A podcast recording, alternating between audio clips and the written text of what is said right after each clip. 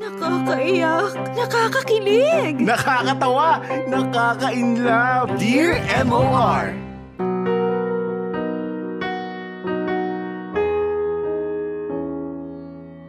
Dear MOR, Hello sa inyo, Popoy at Chacha. Tawagin niyo na lang ako sa pangalang Vichelle. 23 years old, isang tindera sa isang milk tea shop sa Pasay. Proud anak ako ng isang single mom, si Mama Ellen. Mula sa pagtitinda ng bigas sa palengke, pagbibenta ng mga make-up at mga damit, e pinasok na ni Mama para sa aming dalawa na anak niya. Hindi man niya kami napagtapos ng pag-aaral, natuto pa rin kaming dumiskarte sa buhay. Isang taon lang ang tanda ko sa bunso naming si Vanessa. Mabuti nga at lumaki kaming close kahit na magkaiba ang ugali namin. Kung ano kasing ingay, daldal at tapang ko, siya namang tahimik ng kapatid ko. Madalas din kaming mapagkamalang kambal dahil sobrang magkamukha kami. Idagdag pa na lumaki kaming terno sa halos lahat ng gamit. Hayaan yung simulan ko ang kwento sa pang-anim na boyfriend kong si Renzo. Three years ang tanda niya sa akin at nagkakilala kami dahil sa isang kaibigan. Nagtatrabaho sa isang cellphone repair shop si Renzo na malapit lang sa milk tea shop na pinapasukan ko. Yun nga lang, ilang linggo pagtapos naming mag one year anniversary, nakipag-break siya sa akin dahil pakiramdam daw niya hindi ko siya deserve. Sobrang sakit dahil iba si Renzo sa mga naging boyfriend ko dati. Pero ayaw talaga niya. Kahit ah, kaya kahit mahirap, pinilit kong mag-move on kasama ang kapatid kong si Vanessa na todo naman ang pagdamay sa akin. Pero makalipas ang dalawang buwan, mula nang maghiwalay kami, Sa wakas, nakauwi rin. Nasaan na kaya si Vanessa? Ay, na pala si Vanessa. Teka, sino lalaki yung kasama mo? Diyos ko, si Renzo ba yun? Si Renzo nga. Ano ginagawa dito ng magaling kong ex? Hinahanap siguro ako nito. Teka, lapitan ko nga sila para marinig ko yung pinag-uusapan. Salamat sa paghatid, babe, ah. Sana next time, araw-araw mo na ito magawa. Babe, paano bang narinig Huwag ko? kang mag-alala. Kapag nakakuha na tayo ng tamang tiyempo, araw-araw talaga kitang ihahatid. Kailan ba kasi yung tiyempo na yan? Alam ko na rin naman kayong break ni ate eh. Sigurado akong naka-move on na yun sa'yo. Kahit na, baka kasi may ilang pa siya. Basta, darating din tayo dyan, okay? Sana naman mangyari na yan, babe. Nahihirapan na rin kasi akong magtago eh. Tulad dito, kailangan palihim mo pa akong ihatid. Konting tiis na lang, babe. Magiging okay din ang lahat. Mga hayop kayo. Munda kayo sa akin. Sige na, alis na ako ha. Baka butan pa ako ng ate mo eh. Bye, babe. I love you. Mm. I love you. Grabe!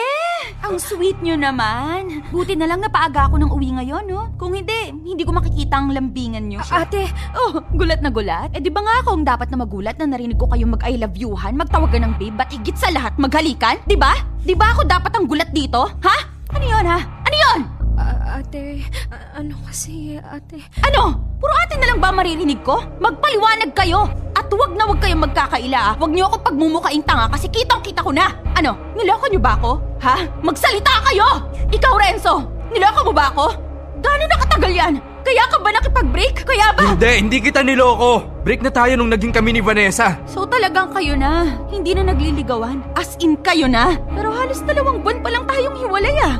Renzo, kapatid ko yan. Kapatid ko! Alam ko. Alam mo naman pala eh! Anong ginagawa mo? Pagkatapos ko, kapatid ko naman, anong tingin mo sa amin, fishball? Kaya pareho mo kaming tinuhog? Kung ibang babae, baka matanggap ko pa. Pero kapatid ko to, kadugo ko! Diyos ko naman, Renzo!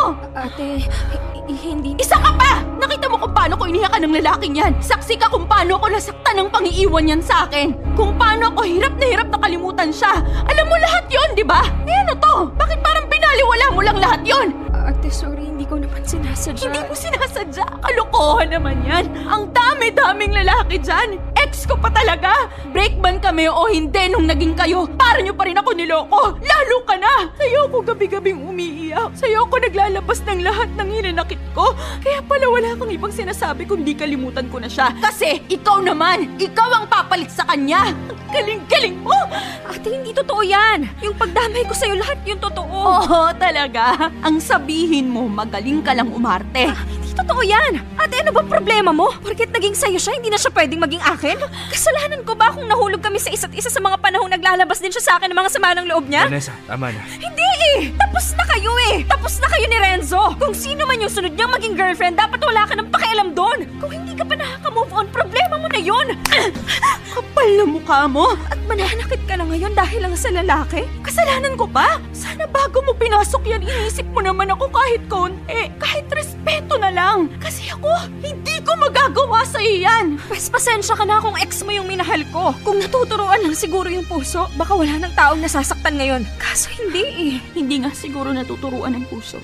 Pero kaya ka nga may utak eh. Hindi sa lahat ng oras, emosyon ang dapat sinusunod. Gamitin mo rin yung utak mo kahit ngayon lang. Popoy at Chacha, sobrang nakakasama ng loob. Lalo na, hindi pa naman ako totally moved on kay Renzo. Nagalit talaga ako sa kanilang dalawa. Iniwasan at hindi ko kinibo si Vanessa kahit pa nasa iisang bahay kami. Yun nga lang, pilit kaming pinagkasundo ni Mama. At pinakiusapang wag naman daw mag-away ng dahil lang sa lalaki. Nagmatigas pa ako noong una pero dahil si Vanessa na rin ang unang nagbaba ng pride. Hindi ako nakatiis at naging okay kami ng kapatid ko.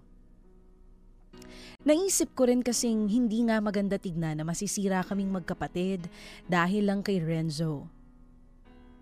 Saka may punto rin naman sila. Hindi naman kami pinagsabay. Nang tumagal-tagal na rin, natanggap ko na ang relasyon nilang dalawa. Nakakailang, pero siguradong masasanay din ako. Yun nga lang, makalipas ang limang buwan. Bakit kaya hindi sumasagot sa tawag si Vanessa? Sana naman nandito na rin siya sa bahay para matulungan niya ako magluto. Wag, wag mong gawin to. Parang awa mo na, Renzo. Mahal na mahal. Vanessa, tama na sabi. Bitawan mo na ako. Ano nangyayari dito? Magbabago na ako, promise. Please, please, kahit anong sabihin mo gagawin ko. Ano ba? Tumigil ka na nga. Mahiya ka na sa ginagawa mo. Hindi, ayoko. Hindi ko kaya. Ayoko. Ah, teka, teka. Ano to? Bakit iyak nang iyak ang kapatid ko? Anong ginawa mo? Michelle, pwede ba? Huwag kang makialam. Kapatid ko yung umiiyak sa'yo. Bakit hindi ako may alam? Ate, ate, iiwan na niya ako. Iiwan niya na ako, ate. Renzo, ano to? Mabuti pa, alis na ako. Sandali, kinakausap pa kita. Huwag kang bastos. Ano ba? Ayoko na! Tapos ang usapan! Renzo, huwag ka umalis, please. Vanessa, tama na. Huwag mo nang sundan. Hindi, ate, hindi pwede. Hindi pwedeng matapos kami ng ganito lang. Ate, bitiwan mo nga ako. Ba, huwag ka nga tanga. Iniwan ka na nga eh. Bakit hahabulin mo pa? Kasi mahal ko siya. At alam kong mahal din niya ako. Kaya hanggat alam kong may magagawa ako para maayos kami gagawin ko. Pwede ba, Vanessa? Kailan mo ba matututunang gamitin yung utak mo? Kung mahal ka niya, hindi ka niya iiwan kahit ano pang dahilan ng meron siya. Pero tignan mo, hinayaan ka niya magmakaawa sa'yo. May pakialam ba siya? Wala, di ba? Umalis pa rin siya. Hindi totoo yan! Tama na yan. Ang saya mo siguro, no? Lalo na nung nakita mong nagmamakaawa ako pero iniwan pa rin ako. Siguro, siguro iniisip mo kinarma na ako kasi ginawa ko yung ex mo. Na-deserve kong ipagpalit kasi ganun din yung ginawa niya sa'yo. Pwede ba, Vanessa? Oo, masakit at kagalit-galit naman talaga ang ginawa niyo sa akin. Pero para lang malaman mo, kahit ganun, ni minsan hindi ko hiniling na mangyari sa'yo, maramdaman mo rin yung sakit na naramdaman ko noon. Ah, pwes ito na! Nangyayari na sa akin. At ang sakit-sakit. Ang sakit. Akala ko okay kami. Tapos biglang may ibang babae na pala sa likod ko. Ate, ang sakit-sakit. Mahal namin yung isa't isa eh. Pero bakit biglang iba na ngayon? Ganun ba talaga yun? Mahal mo ngayon, tapos bukas, pwedeng hindi na. Isipin mo na lang, baka hindi ka talaga minahal o baka hindi malalim yung nararamdaman niya para sa'yo kaya ganun na lang kadali para sa kanya na bitiwan ka. Hindi. Hindi. Tama na. Hindi dapat iniiyakan yung lalaki niyo. Dapat natuto ka na sa akin. Ang sakit, ate. Ngayon lang ako nasaktan ng ganito. Mahal na mahal ko siya. Akala ko siya na eh. Oh, ganyan-ganyan din ang sinabi ko sa'yo dati ah. Alam mo, pakiramdam ko kinayuma tayo ng Renzo na yun eh. Ate talaga. oh. Mali natin, di ba? Pero ito, seryoso. Sige lang, iyak mo lang lahat yan. Mawawala rin yan. Salamat, ate. Salamat kasi sa kabila na nangyari, napatawad mo ako. Wala yun. As if naman yung papalit ko yung samahan natin bilang magkapatid para lang sa lalaki, di ba? Siyempre hindi. Basta nandito lang ako para makinig sa mga drama mo. Move on lang. Lilipas din yung sakit na yun. Thank you, ate. Thank you sa lahat. Andito na ako. Oh, ano nangyari? Bakit ganyan ang mga itsura ninyo? Nag-away na naman ba kayo? Si Renzo kasi, ma. Oh, ano na naman ginawa ng lalaking yon? Pinag-awayan nyo na naman. Pinag-agawan nyo na naman. Kiss me, yo. Hindi po, ma. Eh ano? Nakipag-break po kasi siya sa akin, ma. Ayan na nga bang sinasabi ko sa inyo eh. Kung bakit ba naman kasi, alam mo na ang ginawa sa ate mo na lalaking yon, pero ito, sumigi ka pa rin. Akala mo naman kay gwapo-gwapo para magustuhan ninyong pareho. Ma naman. Mabait naman po yung tao, kahit na babaero. Ay nako, ayan. Magpabola kayo sa kabaitan. Ano na pala ninyo pareho? Naiwan na nga kayo, na chismis pa kayo magkapatid na nag-aagawan sa isang lalaki. Alam nyo ba kung gaano kasakit sa akin yung bilang nanay nyo? Kailan ba kayo magtatandang dalawa ha? Hindi na nga po, ma. Kaya nga pinagsasabihan ko na rin si Vanessa eh. Aba, dapat lang. Kapag sa mga nangyari na yan, hindi pa rin kayo natuto, eh, ewan ko na lang talaga. Sorry na po, ma. Hindi na po mauulit to. Huwag niyong mamasamain lahat ng sinasabi ko sa inyo. Hindi naman to para sa akin, para sa inyo rin to. Malalaki na kayo. Alam niyo na dapat ang tama at mali. Opo, ma. Kaya nga nagpapasalamat na rin kami ngayon pa lang na nawala na sa buhay namin itong si Vanessa si Renzo. Mabuti na nga rin talaga. Pinag-aagawan niyo pa rin siya na para bang siya na lang yung lalaki sa mundo. Pinalaki ko kayong dalawa na magkasundo sa halos lahat ng bagay. Huwag naman sanang dahil lang sa walang kwentang lalaki, sisirain niyo yung samahan niyo. Opo, ma. Popoy at Chacha. Isang magandang idinulot ng breakup ni Renzo at Vanessa ay ang pagbabalik ng closeness naming magkapatid. Sinubukan kong libangin si Vanessa hanggang sa unti-unting bumalik ang sigla niya. Pero sa kabila ng lahat ng to, kung kailan nagiging okay na ang lahat. Makalipas ang halos limang buwan, biglang nagparamdam ulit si Renzo sa akin. Iniwasan at itinataboy ko siya noong una pero masyado siyang makulit at ma-effort. Nandyang sumusulpot siya bigla sa trabaho ko para magdala ng pagkain at sulat. Mayat maya niya rin akong tinitext sa tinatawagan. Para bang ibang-ibang Renzo na naging boyfriend ko noon at nanakit sa aming magkapatid. Alam ko na dapat. Hindi ko na hinayaang makapasok pa siya ulit sa buhay ko. Pero dahil sa mga ginawa niya, unti-unti na naman akong lumambot hanggang sa naging kami na nga ulit. Naging kami pero palihim lang dahil sa mga nangyari sa amin lalo na kay Vanessa. Nagde-date kami sa mga lugar na malayo sa amin para walang makakakilala at makakakita sa amin. Hindi na rin ako nagpapahatid pa sa kanya kasi ayokong makita siya sa bahay. Mahirap at alam kong iisipin ng iba na hindi na dapat ako nakipagbalikan pa. Pero sinabi ni Renzo na ako raw talaga ang mahal niya. At nagkamali lang daw talaga siya sa pag-iwan sa akin noon. Hindi ko itatanggi na mahal ko pa rin naman talaga siya. Hindi na wala yun. Yung mga nangyari sa amin noon, pakiramdam ko, sinubok lang kami ng sitwasyon. Kaya kahit alam kong hindi magiging madali, itinuloy ko pa rin talaga. Iniisip ko na lang, paano ko sila o kung paano ko sila tinanggap ni Vanessa noon, matatanggap din ng kapatid ko ang pagbabalikan namin ni Renzo. Mahal, hindi nakapalakad ng lakad dyan. Umupo ka nga dito sa tabi ko. Pati ako kinakabahan sa'yo eh. Hindi ka dito. Sorry, mahal ha. Nakabahan talaga ako. Natatakot ako. Sabi ko naman sa'yo, di ba? Wala kang dapat ikatakot. Ano man yung maging reaksyon ni mama mo, kasama mo ako, hindi kita iiwan. Eh, paano kung itakwil niya ako? Paano kung hindi niya tayo matanggap? Paano kung mas paghiwalay niya Hindi tayo? yan, hindi yan, okay? Magtiwala ka lang. Ang mahalaga, mahal natin ang isa't isa. Papatunayan natin yun. Michelle, anak! Michelle! Okay lang, kaya natin to, ha? Michelle, teka, anong ginagawa dito ng lalaking yan, ha? Ma, isayaan niyo po muna kaming magsalita. Umalis ako sa trabaho na maaga para puntahan ka. Kasi kailangan mukha mo ako. Aba, huwag mo sasabihin sa akin na may kinalaman tong Renzong to dito, ha? Umayos ka. Um, ah, tita, alam ko pong hindi maganda yung mga nangyari sa amin dati sa pagitan ni Michelle maging si Vanessa pero ah, Ay, mabuti naman at alam mo, pati ang mga anak ko, sisirain mo dahil sa ginagawa mo. Ma, pwede po bang kalimutan na natin lahat ng nangyari noon? Pakinggan niyo po muna kami. pasensya na po kayo ha. Aminado naman po ako nagkamali ako pero gusto ko lang pong malaman nyo na mahal na mahal ko po talaga si Michelle. Seryoso po ako sa kanya. Seryoso? Kung seryoso ka talaga sa kanya, sana hindi mo siya iniwan noon at mas lalong hindi mo sana ginawang girlfriend ng kapatid niya. Hindi ko alam kung saan ka nakakuha ng lakas ng loob na humarap pa sa akin ngayon sa kabila ng mga ginawa mo sa mga anak ko. Pero kung sila nauto mo, pues ako hindi. Hinding hindi. Ma, ano ba? Tapos na nga yan eh. Bakit ba kailangan mong balik-balikan? Kami nga ni Vanessa nagkapatawaran na. Bakit ikaw hindi mo magawa? Isa pa hindi na lang basta relasyon ang meron kami ni Renzo ngayon. Ano? Anong ibig mo sabihin? Buntis po ako. Ano? At magpapakasal na kami. Buntis ka? Magkakaanak na po kami. At bala ko po siyang pakasalan para rin mapatunayan sa inyo na seryoso po talaga ako. Diyos ko, Diyos ko naman, Michelle! Ano ba tong ginawa mo? Akala ko ba natuto ka na, ha? Eh ano to? Diyos ko, hindi ka lang basta nakipagbalikan sa lalaking yan. Talagang nagpabuntis ka pa? Ano na lang ang mararamdaman ni Vanessa? Okay na siya. Matagal na silang hiwalay ni Renzo. Isa pa, siya nga nagawa kong patawarin at tanggapin noon eh. Kahit na, ang dami-dami naman lalaki, bakit naman iyan pa? Bakit bumalik ka pa sa taong nanakit sa inyong magkapatid? Hindi ka ba talaga nag-iisip? Pero, a- ano po? Tumahimik ka! Baboy ka lalaki ka, baboy ka! Naman! Magkakaapo ka na oo. Bakit hindi ka na lang maging masaya para sa akin? Ganun ba kahirap yon? Bakit hindi mo na lang tanggapin na kami talaga ni Renzo para sa isa't isa? Hindi mo ba talaga pinapagana yung utak mo, ha? Hindi mo na rin iniisip ang sasabihin ng ibang tao sa'yo, ganon? Nakakahiya, Michelle! Lalaking pinagpasapasahan yung magkapatid ngayon na buntis ka! Bakit ba iniisip niyong sasabihin ng iba? Kahit naman anong gawin natin, may masasabi at masasabi ang mga tao. Kaya wala akong pakialam sa kanila. Basta masaya ako sa buhay ko. At kung hindi niyo matatanggap to, aalis na lang ako at sasama kay Renzo. Ano? Iiwan mo kami dahil sa lalaking yan? Yung tinatawag niyong lalaki na yan, sa kanya ko lang mararamdaman na magkaroon ng buong pamilya. Kaya sana kung mahal niyo talaga ako bilang anak niyo, huwag niyong ipagdamot sa akin yun. Oh, Vanessa, nandyan ka pala. Si Mama. Wala, umalis siya kanina. Bakit? May problema ba? Bakit ganyan ang itsura mo?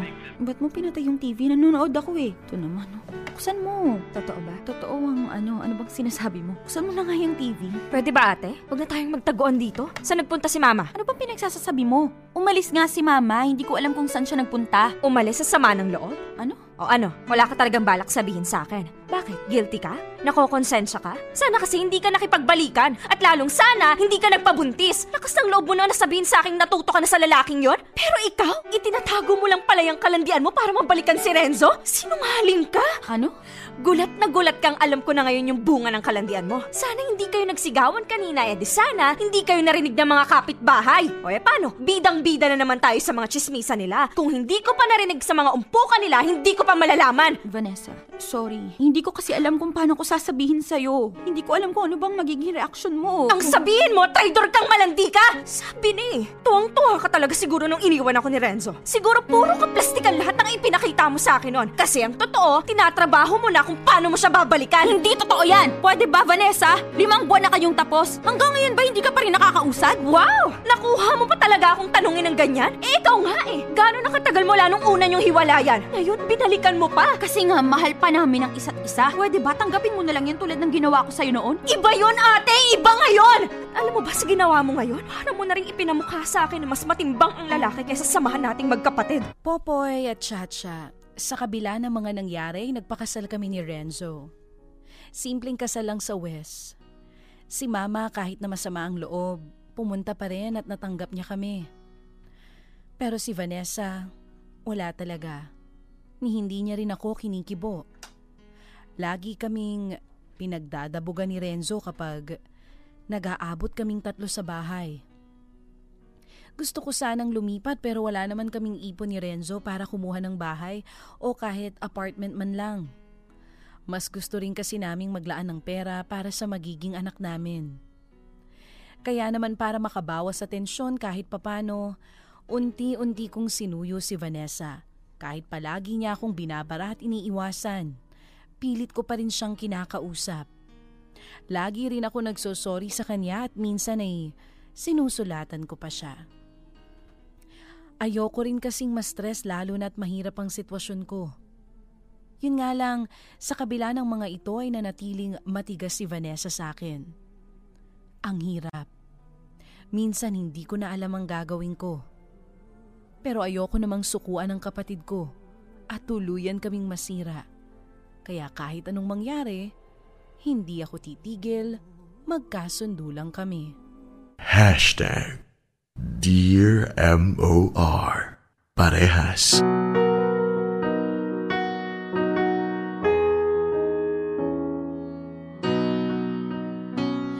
Popoy at Chacha, pitong buwan ang lumipas at pitong buwan na rin ang anak ko sa sinapupunan. Kahit papano ay kinakausap na ako ng kapatid kong si Vanessa. Yun nga lang ay hindi na kami kagaya ng dati. Casual na lang lagi ang pakikitungo niya sa akin at ramdam kong malamig pa rin siya. Pero mas okay na rin to kesa naman buong buhay na lang niya akong hindi kibuin. Kasabay ng unti-unting pag-okay namin ng kapatid ko, eh ang madalas naman naming pag-aaway ni Renzo. Madalas kasi siyang wala sa bahay at kapag magkasama naman kami, ay hindi niya ako masyadong kinakausap. Hindi ko nga alam kung nagiging sobrang emosyonal lang ako dahil sa pagbubuntis ko o talagang may problema na kaming mag-asawa. Lagi tuloy akong nasa stress at kung ano-anong iniintindi. Pinagsasabihan ako ni mama na masamang ma-stress ang buntis pero talaga namang hindi ko maiwasan. Yun na lang, anak. May isusuot mo na yung mga damit at pang baby dito. Aray, sumasakit na naman yung chan ko. Ah, tawagan ko na nga si Renzo. Aw, ah, aray ko. Oh, Diyos ko, Renzo, bakit ba hindi ka na naman sumasagot? Ah, ah, ko na kaya. Makanganak na yata ako. Ah, Renzo, nasan ka ba? Ah, sumagot ka naman, utang na loob. The number you have dialed is now Oh, Diyos ko, hindi ko na kaya. Aray! Ah! Tulong! Aray! Aray ko! Sakit ang tiyan ko. Ate? Ano nangyayari, ate? Vanessa! ah, tulungan mo ako. Ah! Aray! Diyos ko, manganganak ka na ba? Pero dalawang buwan pa bago yung due date mo, ah. Ate, ano gagawin natin? Hindi ko alam, hindi ko alam. Tulungan mo ako. Wala si Renzo, wala si Mama. Sandali, hanap ako na masasakyan natin. Dadalhin na kita sa ospital. mo! Hindi ko na kaya! Ah! Gising ka na pala ate. Huwag ka muna masyadong kumilos ha. Sila mama papunta na rin dito. Yung baby ko nasa. Ah, mabuti pa magpahinga ka na lang muna ate. Gusto kong makita yung anak ko. Nasaan na siya? Ate, Bakit ka ba ganyan makatingin? Nasaan sabi yung anak ko eh? Siguro naiinggit ka, kaya ayaw mo akong sagutin. Ate sorry. Pinagsasasabi mo. So, may ginawa ka bang masama sa anak ko, ha? Ano? Ate, wala na raw tibok ng puso yung bata nung inilabas mo siya kanina. Hindi totoo yan. Huwag kang sinungaling. Sigurado ako naiinggit ka lang kaya mo sinasabi yan eh. Ano ba? Lumayo ka nga sa akin. Huwag mo ako yakapin. Ilabas mo ang anak ko. Ate, walang may gusto nito pero ito yun. Hindi! Sinungaling ka talaga kahit kailan eh. Narinig ko pa yung iyak ng anak ko kanina. Narinig ko. Sorry ate, alam kong mahirap tanggapin. Alam ko Hindi. Hindi mo ako naiintindihan. Kaya ilabas mo yung anak ko. Parang awa mo na. Ilabas mo yung anak ko. Ate, ano Ilabas ba? mo yung anak ko! Huwag mo siyang idamay sa problema mo sa amin ni Renzo. Pwede ba ate? Hindi hindi ko idadama yung anak mo sa naging sama ng loob ko sa inyo ni Renzo. Labas siya doon. Isa pa pamangkin ko rin yun ate. Masakit din para sa akin to. ate, hindi ko kaya. Sorry ate. Gusto ko malaman mo na kahit sumama yung loob ko sa biglaan mong pagbubuntis. Nalulungkot din ako sa nangyari sa pamangkin ko. Anak ko. Ano nang gagawin ko sa buhay ko? Wala na yung anak ko. Anong gagawin ko? Kahit mahirap at masakit yung nangyari. Lang kami para sa'yo. ate. Hindi ka namin iniwan. Si Renzo, paano na kami? Paano na yung pamilya namin? Kasalanan ko, pabaya akong ina. Wala akong kwenta. Hindi totoo yan, ate. Walang may gusto nito. Ginawa mo naman lahat ng magagawa mo bilang. Kung naging mating nanay ako, hindi sana siya nawala. Kasalanan ko to. Wala kang kasalanan, ate. Maniwala ka sa akin. Malalagpasan mo rin to. Malalagpasan natin. Hindi, hindi ko alam kung paano. Hindi ko alam kung kakayanin ko. Kakayanin mo, ate. Kakayanan natin. Alam ko, ang dami masyado nangyari sa atin sa mga nagdaang buwan. Pero gusto ko malaman mo na kahit ano mangyari, nandito lang ako lagi para sa'yo. Popoy at Chacha, nalungkot ako ng sobra dahil sa nangyari at parang nawala ng gana sa buhay. Nahinto pa nga ako sa trabaho. Ang isa pang masakit, kasabay ng lahat ng ito, ay ang unti-unting pagkawala ng asawa ko sa tabi ko. Sa halip kasi na mas makasama ko siya at maging karamay, ramdam ko na nanlalamig siya at napapalayo sa akin. Mabuti na lang at laging nandyan sina Mama Ellen at Vanessa para sa akin. Pero syempre, iba pa rin kung asawa mo ang dumadamay sa'yo.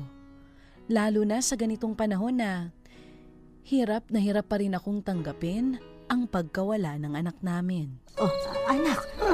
Akala ko naiwan ko na naman bukas ang ilaw dito sa terrace. Aba, pasado alauna na ng umaga. Bakit andito ka pa? Matulog ka na.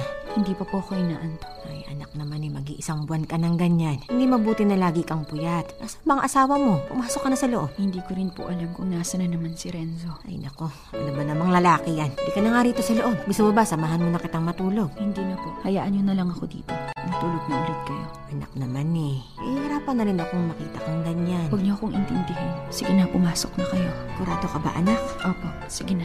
Ay, o siya, sige. Pero sana naman, maya-maya, matulog ka na rin, ha? Iwan niyo na po ako.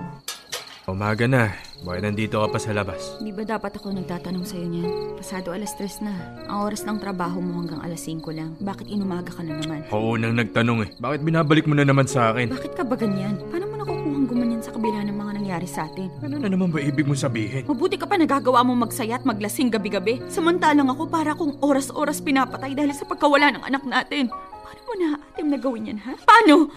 ano ka mo? Ako nagsasaya? Kapag umiinom ng alak, nagsasaya na agad? Anong gusto mong isipin ko? Ni hindi ko na nga alam kung sino mga kasama mo tuwing umiinom ka, tuwing inuumaga ka. Mula nang mamatay ang anak natin, ni minsan hindi kita nakitang umiyak. Ni minsan hindi mo ako kinausap, hindi mo ako dinamayan, lagi kang wala. Anong klase ka bang asawa? Anong klase kang ama? Eh ikaw, anong klase ka bang ina ha? Nasa sinapupunan mo pa lang yung anak natin, bakit hindi mo nagawang alagaan? At ngayon sa akin mo pa binubunto ng sisi? Na para bang ginusto ko mawala ang anak natin? Napabaya akong ina? Alam ng Diyos kung paanong pag-aalagang ginawa ko sa anak ko. Pero nawala pa rin siya! Kasi wala akong kwentang asawa! Tuwing kailangan kita, nasan ka ba? Ha? Nasa barkada mo? Nasa kung saang lupalop kasama ang kung sino mang Poncio Pilato? Ang dalas sumakit ng tiyan ko noon, pero ni minsan ba dumating ka sa mga tawag ko? Lagi kang huli, di ba? At yung huli, kapatid ko pa nagdala sa akin sa ospital. Pero hindi ibig sabihin nun, masaya na ako! Nawala akong pakialam! Anong tingin mo sa akin, manhead? Walang pakiramdam? Nasasaktan din ako! Kaya huwag ka umasta na parang ikaw lang yung nawala ng anak! Nasasaktan ka? Talaga? Bakit hindi ko maramdaman? Asawa pa ba kita?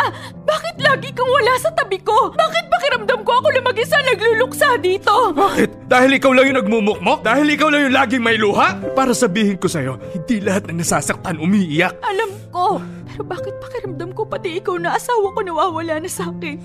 Bakit pakiramdam ko kanya-kanya na tayong dalawa? Higit sa lahat ng tao. Dapat ikaw ang kasama ko sa lahat ng to. Pero bakit wala ka? Bakit ako lang? Bakit? Sa presensya lang ba masusukat yung kwenta bilang mag-asawa? Hindi mo lang ako lagi nakikita at nakakausap. Pakiramdam mo, ikaw na agad yung may pasan ng lahat? Anong gusto mo maramdaman ko? Ewan ko sa'yo. Tignan mo! Diyan ka magaling! Sa pagtalikod! Alam mo, tama nga siguro si Mama. Dapat talaga hindi na kita binalikan. Baka karma na to eh. Sana hindi ko na nasaktan si Vanessa. Tapos ngayon nagsisisi ka. At ano, ako pa rin yung may kasalanan na para bang ako lang yung may gusto ng lahat ng to? Talaga! Dahil kung hindi ka naman ang ulit na bumalik sa buhay ko, hindi mangyayari lahat ng to. Hindi kami mag-aaway ni Vanessa. Hindi ako mabubuntes, hindi tayo ikakasal at mas lalong wala akong anak na mawawala. Anak ko.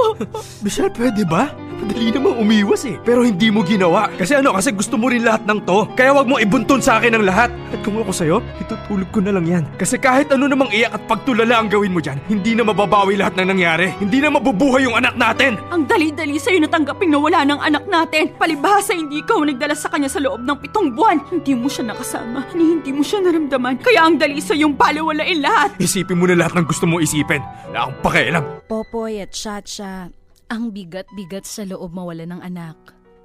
Pero nagiging doble o triple pa ang sakit nito kapag may kasamang pambabalewala ng asawa mo. Hindi ko na maintindihan kung bakit ba mas lumala pa ang pakikitungo sa akin ni Renzo ngayon. Oo sige, nasasaktan din siya. Pero solusyon bang iwasan ako? Naman lamig sa akin. Hindi ba dapat niya akong hanapin tulad ng paghanap ko sa presensya niya? Pero bakit baligtad kami? Bakit hindi niya ako maintindihan? Hindi ba niya na hindi ba niya alam na kung masakit sa kanya ang nangyari, mas masakit sa akin bilang isang ina? Sobrang hirap Popoy at Chacha. Kung hindi nga siguro kila Mama Ellen at Vanessa, baka sumuko na ako. Hindi ko na alam kung saan pa ba pupunta ang buhay ko mula nang mamatay ang anak ko. Buti na nga lang at hindi ako sinusukuan nila mama.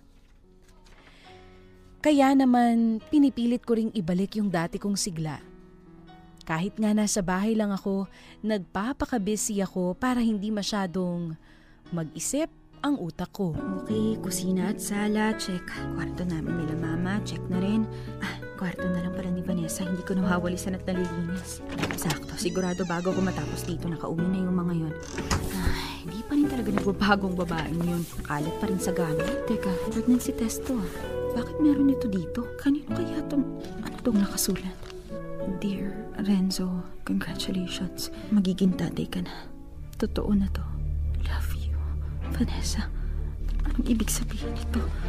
Sinong buntis? Sinong Renzo to? Hindi naman pwede. Diyos ko. Sabi ko naman eh. A- ate, anong... Michelle? Oh, sakto ang dating yung dalawa. Sabay pa kayo ah. Ate, Parang nangyari na to dati ah. Yung ganitong eksena. Bakit parang umuulit na naman, no? Michelle, sagutin mo ko, Vanessa. Totoo ba tong pregnancy test na to? Buntis ka? Sumagot! Ano, nagpatuhog ka sa asawa ko? Sumagot ka, sabi! Oo, ate! Oo! Buntis ako at asawa mo yung ama! Ang kapal na mukha yung dalawa!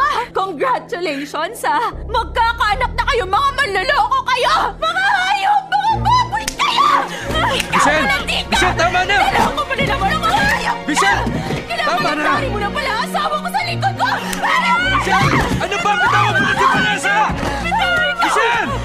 Ikaw hayop kasalanan ko sa inyo para ganituhin niyo ako, ha? Ano? Binaboy niyo na naman yung tiwalang binigay ko sa inyo! Kasalanan mo to, ate! Sana hindi ka na nakipagbalikan kay Renzo! Sa tingin mo ba mangyayari lahat to? Malandi ka rin eh! Sabi mo sa akin noon, tama na. Matuto na tayo, pero anong ginawa mo? At anong tingin mo ikaw lang pwede? Ate, mahal ko rin siya! Ayop! Ano ba? Tama na! Vanessa! Sa mo ba hinuhugot yung malalandi mo katwiran, ha? Kasal na kami ni Renzo! Kasal! At oo, naging kami manulat pero tapos na kayo nun! Tapos na! Pero ikaw, ano bang ginagawa mo, ha? Lagi kang sumisingit kahit alam mo kami pa! Sana kasi nagparaya ka na lang! Ikaw yung matanda, ikaw tong hindi marunong magbigay! Ang kapal talaga ng mukha mo, no? Kung tutusin sa lahat ng to mula noon, ikaw na tong mali! Ikaw na tong nang agaw kasi ako naman talaga ang unang minahal ni Renzo! Pero minahal din niya ako! Mga hayop kayo! Hindi niyo na nirespeto ang pagkamatay ng anak ko! Hindi na kayo naawa sa akin! Hayop ka, lalaki ka! Hayop ka! Michelle! Dapat hindi ka na dumating sa buhay namin! Hayop ka! Hindi ko maisip kung paano niyo nagawa to sa akin! Anong klase kang asawa? Anong klase kang kapatid? Michelle, sorry. Lamunin mo yan, sorry mo! Hanggang ngayon, dinadala ko yung bigat ng pagkawala ng anak ko. Hanggang ngayon! Tapos ano, malalaman ko, buntis ka! Nabuntis ka ng asawa ko! Anong gusto niyong palabasin, ha? Ano gusto niyong mangyari? Huwag mong isisi sa amin ang pagkamatay ng anak mo! Ate, kasalanan mo yun! Kasalanan kong mas stress sa walang kwenta kong asawa! Na kayo pala malamig ng trato sa akin kahit doon buntis ako eh dahil kinakalantarin niyo ng isa't isa! Mga hayop kayo! Teka lang, bakit ba sa akin mo paulit-ulit na sinisisi yung pagkawala ng anak natin? Ikaw ang nagdala sa kanya, kasalanan mo, naging pabaya ka! Ang galing niya talaga mambaliktad. Ako na ang alam ko. Pero kayo pa tong malalakas ang loob. Wala ba kayong konsensya? Vanessa, bakit mo naatip na gawin sa akin to? Bakit? Wala na ba ibang lalaki sa mundo? Bakit asawa ko pa? Kapatid lang kita. Pero wala akong karapatang diktahan ako sa kung sinong lalaki ang mamahalin o gugustuhin ko. Mahal ko si Renzo at mahal din niya ako. Tanga! Tanga ka! Sa tingin mo ba magiging asawa niya ako kung hindi niya rin sinabi sa akin yan? Mas ibahin mo ako! Huwag kang pakampante porket kasal lang kayo. Hindi ibig sabihin na ikaw ang pinakasalan, ikaw nang mamahalin habang buhay. Walang niya ka talaga! Niya ka! Lahat ginawa ko para maging mabuting kapatid sa'yo! Pero bakit ginaganito mo ako? Kaya! Michelle, tama na!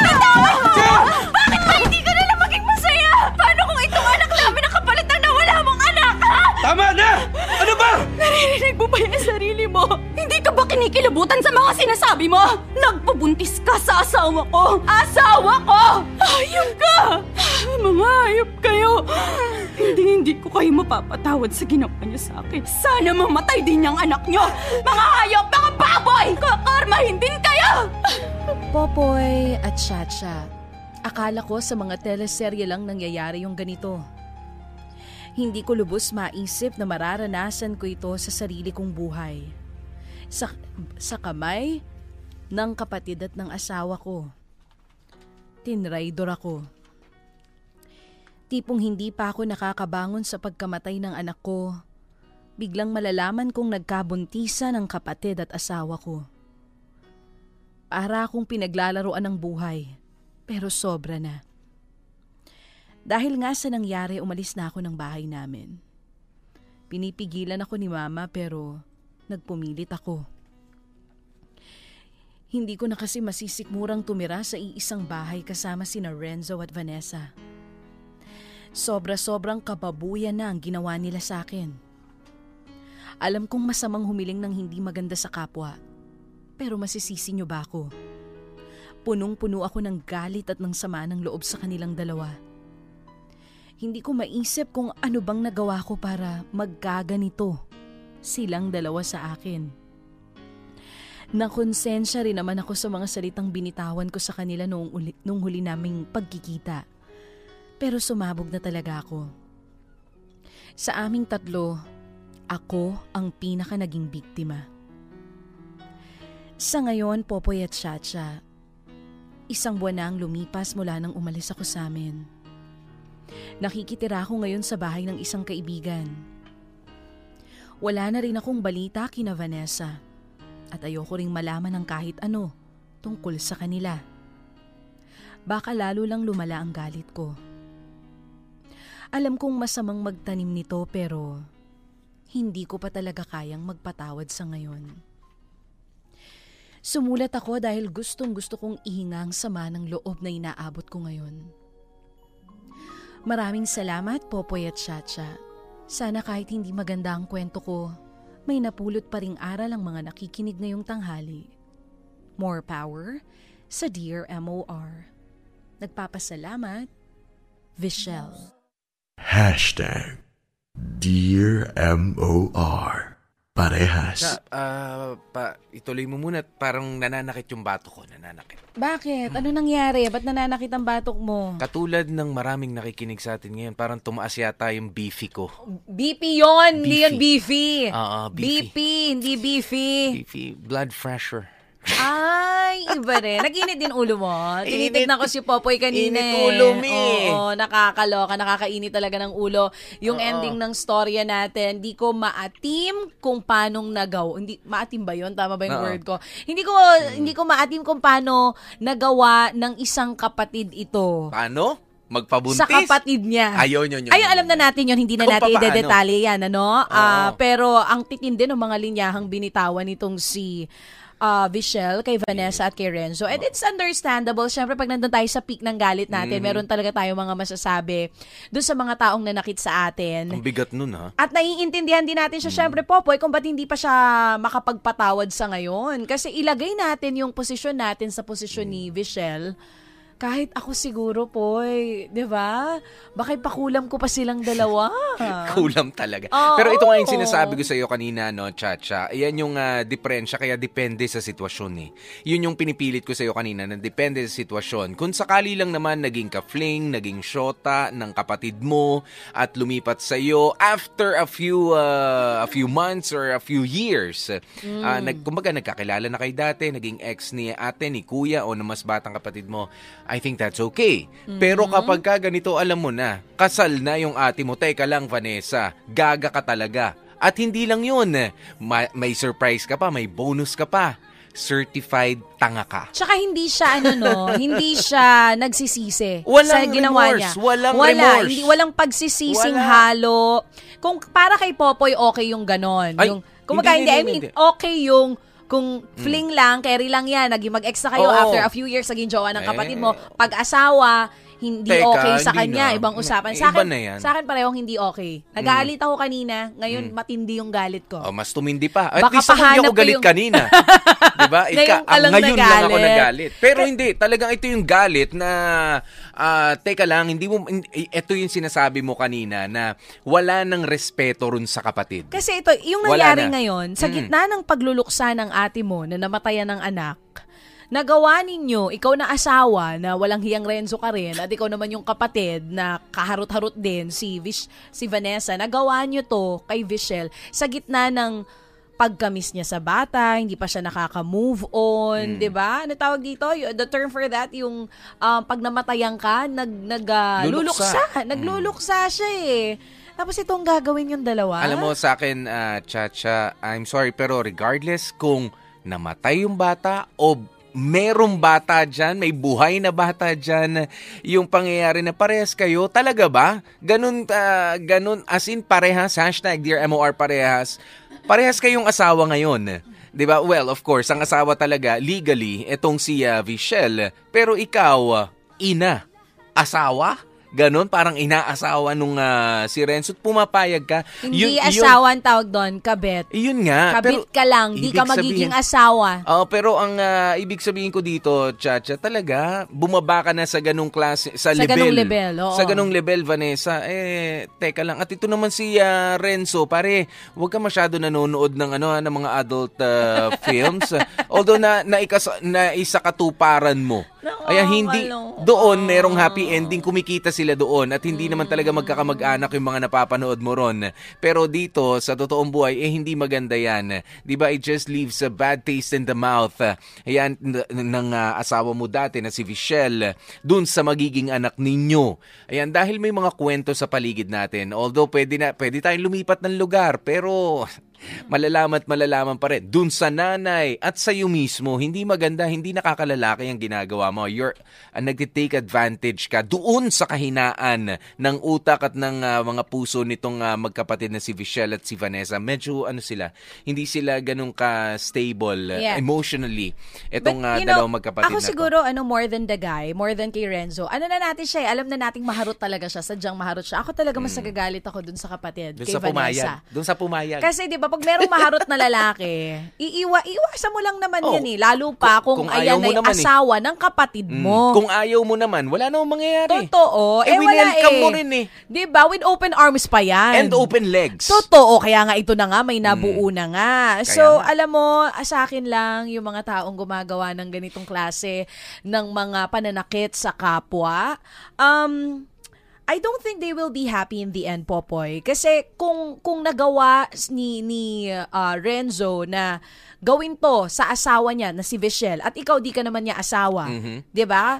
Wala wala nga kayong ano ano bang meron sa inyong dalawa? Ano to, pagka nagkakaproblema sila, tinatawag ka niya, nangangati si Renzo, tatawagin ka niya. Ni Hindi natin ma-figure out kung anong tawag sa meron kayong dalawa. So kung nagawa niya to sa asawa niya, what more pa sa'yo na hindi nga kayo sure kung mag-ano ba talaga kayong dalawa? Magano kayo? Nanggigigil Pero talaga nagpapasalamat na lang rin talaga ako, Chacha, ano? At ah, si ah, mama nila ay hindi na sumama sa gulo. ako. Di ba? Inahanap ko yung nanay. Oo, at hindi Sana na nag- nandun siya sa last scene. At hindi na ano, alam mo kung ako nanay, kung ako magulang ng Oo. gan- wala rin ako masasabi anong nangyari. 'Di ba? Parang ah, ang It's so hirap painful. ang hirap ah, hanapin ng mga salitang sasabihin mo. Sino bang wala ka naman dapat kampihan? Ano ba ang sasabihin mo sa parehong anak mo? Dahil sila mismo yung ah, kumbaga sila yung nagkasulutan. Ito na yung sulot chacha na tinatawag. Oo, ito na yung sinasabi ko kanina. Ina, ah, inaagawan or Inagawan. nak- hindi nga inaagawan. Inahas. hindi, hindi mo nga inaagaw, nakikisabay ka naman. Mhm, sumasawsaw. Yan. Yun! Nakikisaw, nagpapasawsaw. Yes. Oh, eh papaano yan ngayon? Eh ang asawa, paano tawag? Si Vichelle at si Renzo mag-asawa to, legally. Ah, mag-asawa to. Yung magiging anak ni Vanessa, ah, pamangkin ni Vichelle. Oo. At ah, ang tawag ng anak ni Vanessa kay ah, Renzo ay Papa. Oo. Pero si Vichelle ay ah, tsuhin niya na lumalabas. Chahin. Tsuhin si Renzo. Ah, chuhin. Nung oo. ah, bata. Oo, ano oo. ngayon ang itatawag? Pati yung bata, pahihirapan Oo, nyo. hindi niya sure kung ano ba, papa ba o tito. Eh kasi, sasabihin nun nanay, pagkalaki, sabihin, eh, paano naging asawa ni, ni tita, si papa, sila kasal eh. 'Di ba Pati apelido, nailipat Oo, yan. Sila kasal, at bakit papa ang tawag ko kay tito at siya rin ang tunay na tatay ko? Well, malalaman ng bata kung papaano nangyari yon Pero, iyo, baka ang ah, isipin ng bata, oy, pwede naman pala yung ganun. Totoo. At dumami pa yung ganyan. Eh, pwede naman. Nangyari nga sa kanila eh. Pwede Di ba? rin nilang gawin. Pwede rin palang gawin yung Sobrang mga ganun, ano ah. eh, kung magulo na ngayon, Komplikado mas yan. magiging komplikado pa siya paglabas ng Mm. baby. Pero for Vichelle, na in so much pain ngayon, dahil nawalan ka na nga ng anak, nawalan ka pa ng asawa, nawalan ka pa ng kapatid. Mm. Kapatid. Um, Nawalan ka pa ng bahay. Hindi, nandun naman siya sa kaibigan niya. Pero totoo yun, nawalan ka ng bahay. Kung tutuusin, mag-isa ka lang talaga ngayon. Aha. Ah, pero wala eh, kailangan mong kayanin. Nangyari Hmm. na eh. Kinaya mo before, no? Kinaya mo before. Nangyari na ito. Ina- inagawan ka na rin naman ng kapatid mo. Naging sila na rin naman. This is the second time. At kung paano mo nilampasan yung, ah, yung naging problema mo noon kina Vanessa at kay Renzo, I'm sure naman matatapos Hmm. at matatapos din ito. Pero ito, Chacha, Mm. meron akong tanong sa'yo. Mula sa, gusto kong malaman ang sagot ng isang ah, Chacha na isang babaeng palaban, ano? Ah, ano ang gagawin mo? Ikaw ang legal wife. Yeah. Yes, wala kayong anak pero meron kang papeles, meron kang marriage contract. Ano ang gagawin mo? Kakasuhan mo ba itong dalawang ito, concubinage para doon sa lalaki at adultery para doon sa babae? Kakasuhan mo ba ang sarili mong kapatid?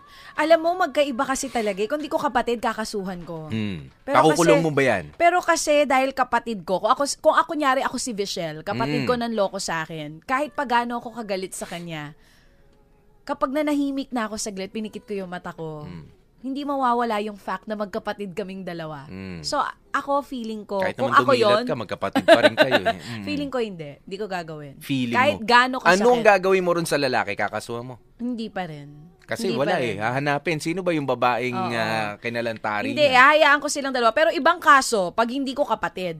Ayan. Pag hindi ko kapatid, talagang ipapakulong ko kayo. Yari. Yari. Yari kayo sa akin. So, ano ah, Huli at kulong.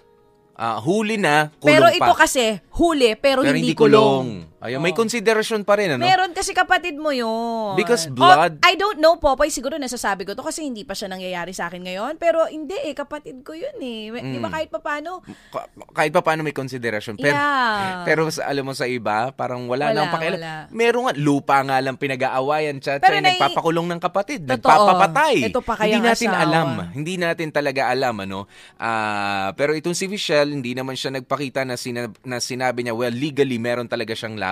At pwede niyang turuan ng, ah, ng ah, leksyon itong si ah, Renzo at si ah, Vanessa, ang sarili niya kapatid. Yun nga lang, ah, yung parehong ah, rason din na pwede niyang ah, turuan ng leksyon itong ah, ano ay ah, yung nakakahiya kasi nangyaring lahat ng ito under her watch. 'Di ba? Meron siyang na-miss na mga moments kaya nabuo yung ah, ganyang pagtataksil ng kanyang asawa at nung kanyang kapatid pa mismo. Wow. Ay, Pero yung hashtag ganit- Dear mm. MOR parehas. Tama, yung ganitong klase ng story, I don't think they will ano go back to what what they used to be. Um, um, ha? Oh, gusto mo yung ganon? Oo nga eh. Hindi, feeling ko hindi na sila babalik sa kung paano Oo. sila magkapatid before. Mm. Kunwari dumating yung Mahirap na punto na, kaya na ni uh, Vishal magpatawad, hindi na kayo babalik sa normal nyong buhay. Oo Let's naman, admit it. na. Sobrang, Siguro ano na lang, sobrang parang labo. Ah, hi. Oho. Casual. Casual na lang siguro. 'Di ba? O Swerte na- pa nga kung ano eh. Baka wala na lang talaga. Pero di natin sure kasi kung mawawala si Renzo sa picture Mm. at maiiwan tong si Vanessa, But the memories baka will umiral eh. always Hindi be kasi, there. Poy, baka umiral yung pagiging ate, yung pagiging kapatid ni Vichelle. Na Baka. parang in the end, no, kapag naghiwalay yung dalawa, iniwan yung kapatid niya, pinagpalit halimbawa din sa ibang babae, iiral yung pagiging ate mo, yung pagiging kapatid mo, Mhm. nagpatawad ka na, tapos parang sa'yo, parang walang nangyari, babalik kayo sa dati. Pero Well. wala pa wala pa naman sa ganung stage si si. Vichelle ngayon. We can And- only speculate. Oo, at assume. Pero okay lang 'yan ano, wag wag mong Huwag ka mag-sorry sa amin actually na nagagalit ka sa kanila. Huwag ka mag-sorry sa amin dahil nakapagbitaw ka ng mga masasakit na salita. Mhm. Normal lahat ng nararamdaman mo ngayon. And normal na pinagdadaanan yan ng taong niloko, ng mga taong pinagkatiwalaan niya ng gusto. Totoo. So whatever it is that you are feeling right now, ayokong sabihin namnamin mo kasi ayokong tagalan mo yung sakit na nararanasan mo ngayon. But it will pass. Mhm. Pero syempre, kailangan tulungan mo yung sarili mo. Yan. Ako natutuwa ako sa sinabi mo, ah, Vichelle, ano, na sinabi mo, hindi ko pa sila mapatawad sa ngayon. Well, wala naman na memwersa sa iyo at para sa lahat ng mga may ah, tingin nin- ninyo ay may ah, mga may kasalanan sa inyo, malaki man yan, maliit. Kung di nyo pa mapatawad, wag nyong patawarin. Kahit sinasabi pa ng mga nasa paligid, if you don't feel like uh, uh, forgiving anybody, ha, eh, anyone, eh teka, wag muna, wag niyong pilitin. Sabi nga eh mas masarap pa rin na pitasin ang isang ah, prutas na hinug na hinug na, 'di ba? Kaysa yung ah, ah, pinilit ah, ano 'yun? Ah, hinug sa pilit. Okay? Maasim 'yon, hindi maganda ang lasa. 9 minutes makalipas ang alas 2 ng hapon. Maraming salamat po sa lahat ng mga nag-send ng inyong mga reaksyon. Galit na galit po at uminit ang ah, temperatura sa Metro Manila ng dahil ah, dito sa storyang ito ni uh, Vichelle. Hashtag Dear MOR. Parehas pero pare-parehas tayong ah, sigurado naman ako siya may natutunan Oo naman. sa kwentong ito. Ako po si DJP. DJ Popoy, that's my Guapopoy. At syempre ang nag-iisang Diyosa sa balat ng radyo, DJ Chacha. Hashtag Dear M.O.R. Parehas. Nakakaiyak, nakakakilig. Nakakatawa, nakaka-inlove. Dear M.O.R. Dear MOR, Hello sa inyo Popoy at Bea at hello na rin sa mga lalong dumadaming viewers ninyo ngayon. I'm a David fan of MOR simula nung matanggap din ako na magtrabaho sa ABS-CBN. Kagaya ninyo ay nawalan din ako ng hanap buhay nung naipasara tayo. Pero isa sana sa mga pangarap kong gawin ay ang mag-share din ng kwento sa Dear MOR. Kaya lang, nung time na yon, eh wala namang anything special na nangyayari sa akin sa buhay. Hanggang sa, ayun, meron na ngang nangyari na hindi ko inaasahan. My name is Nico nga pala. I'm 28 years old at isang video editor. I have I've had my fair share of relationships. At ang pinakatumatak nga ay yung pinaka-recent. I met Celine sa workplace ko after ABS-CBN. Bagong salta lang si Celine noon at ako ang na-assign to guide her. Hanggang sa naging close na nga kami. We went out on dates, we met each other's families, pero wala pang official o formal na usapan na kami na nga talaga. Pero naga-I love you na kami sa isa't isa ginagawa na, nama, na namin yung normal na ginagawa ng mga in a relationship. So yun na lang ang pinagbasihan namin ng relationship status namin. Ang catch lang, Popoy at Bea, Celine was the only, was not the only woman in my life during that time. Meron kasi akong ex. Itago na lang natin siya sa pangalang Chrissy acquaintance ko lang si Chrissy before hanggang sa naging ka-close at naging kami. Four years kami ni Chrissy together. Nag-break kami dahil magkaiba ang priorities namin nung bandang huli ng relasyon namin. Wala namang third-party issue whatsoever. Kaya somehow, naging friends pa rin kami ni Chrissy. More than a year after our breakup, at saka ko nakilala si Celine. Special sa akin si Chrissy Popondea. Maraming pagsubok sa buhay ko ang dumating na siya ang kasama ko.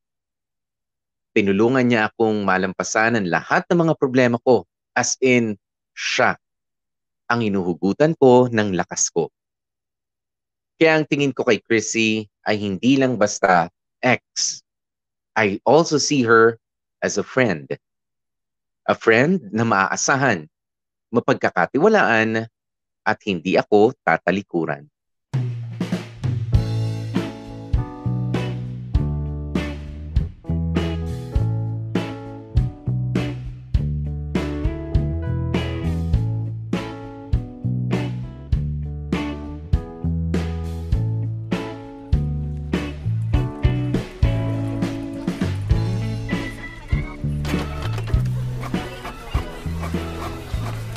So ibig sabihin, kahit hindi ko na isend yung mga soft copies via email, basta mapasa ko yung printed copies, okay na? Yep, pero syempre tago mo na lang yung soft copies just in case. Just in case hanapin. Ah, gets, gets. Okay. Thank you, love. Balik na ako sa cubicle ko. Sige. Dinner mamaya, ah. Libre ko. Sweldo na bukas, eh. Yo, sige, sige. Love you! Love you too! Isilin talaga. Ilang beses ko nang tinuro yung gagawin, nakakalimutan pa rin. Hmm. Sino ba yung phone ko? Ah, yun.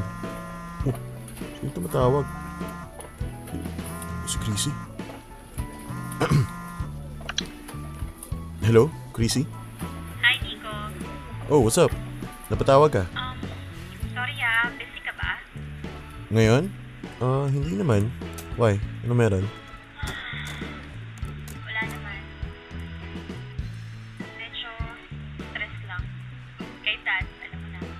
Why? What happened? Eh kasi si kuya umuwi sa bahay after, ewan, gaano katagal. Tapos, kaaway sila. May nasabi si kuya na hindi maganda, kaya ayun, muntik magsapakan. Ha? Hindi nga. Teka, ano bang nasabi ng kuya mo? Well, may nasabi rin kasing foul si dad, kaya alam mo yun. Wala na bang nasabi ni Tito? Eh, eh, teka, teka muna. Pwede bang from the start yung kwento?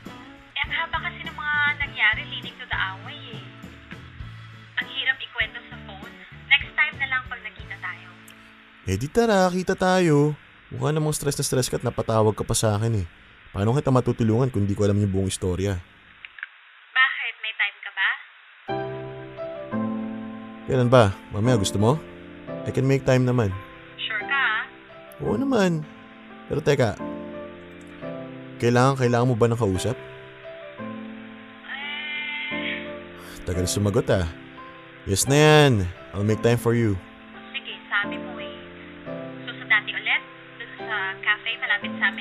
Sure, sige, go. Dada na kita sa inyo? Hindi wag na. Kita na lang tayo dun. Baka pag nakita ka pa ni Papa, makipagkwentuhan pa sa'yo yun. Okay, sige. Pero what time pala? Okay lang ba mga 9pm? Hanggang 12 naman yung cafe doon sa inyo, di ba? May mga tatapusin na ako for our client meeting tomorrow. Then after nun, I'm all yours. Okay, sige. 9pm. See you. Alright, see you.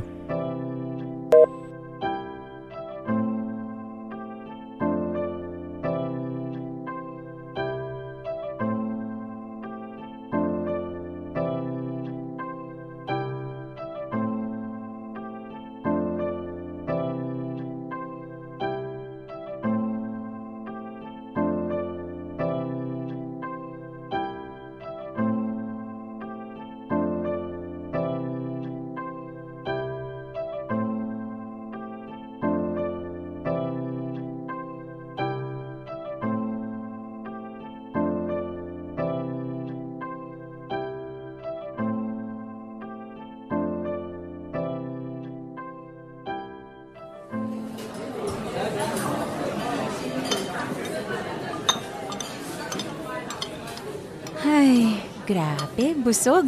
Sarap talagang kumain kapag alam mong sisweldo ka na bukas. Mukha nga eh. Ang dami mong in-order. Pero ako rin umubos. Libre ko naman eh. Eh, oo naman, alam ko naman yon. Pero syempre, yun naman naman yung tiyan ko. Maawa ka naman kasi. Balak mo ba akong gawing sumo wrestler? Hindi naman. Love lang kasi kita. Ayokong nagugutom ka. Pero alam mo, busog na ako. Pero parang gusto ko pa ng dessert. Ice cream tayo? O kaya kape na lang tapos cake. Ayun o, sa tabi lang nito may coffee shop. Ah, love. Pwede kayang labas na lang ulit tayo bukas. 8pm na kasi. Gusto ko na sana umuwi na maaga. Ha? Bakit? Eh, si dad kasi parang hindi maganda yung pakiramdam kanina nung tumawag ako eh. Kaya gusto ko sana umuwi na kagad para makamusta ko siya na maayos. Baka mamaya, huwag naman sana, sumakit yung dibdib at tatakihin nang wala ako. Oh my God. Sige, sige. Magbe-bill out na ako. Kailangan mo ba ng kasama? Pwede ako mag-overnight sa inyo. Hindi, okay lang. I mean, thank you for offering pero mas makaka-focus siguro ako kay dad if, alam mo yun, kami lang. Okay lang ba? I understand. No problem. Ah, teka. Waiter, bill out please. Thank you.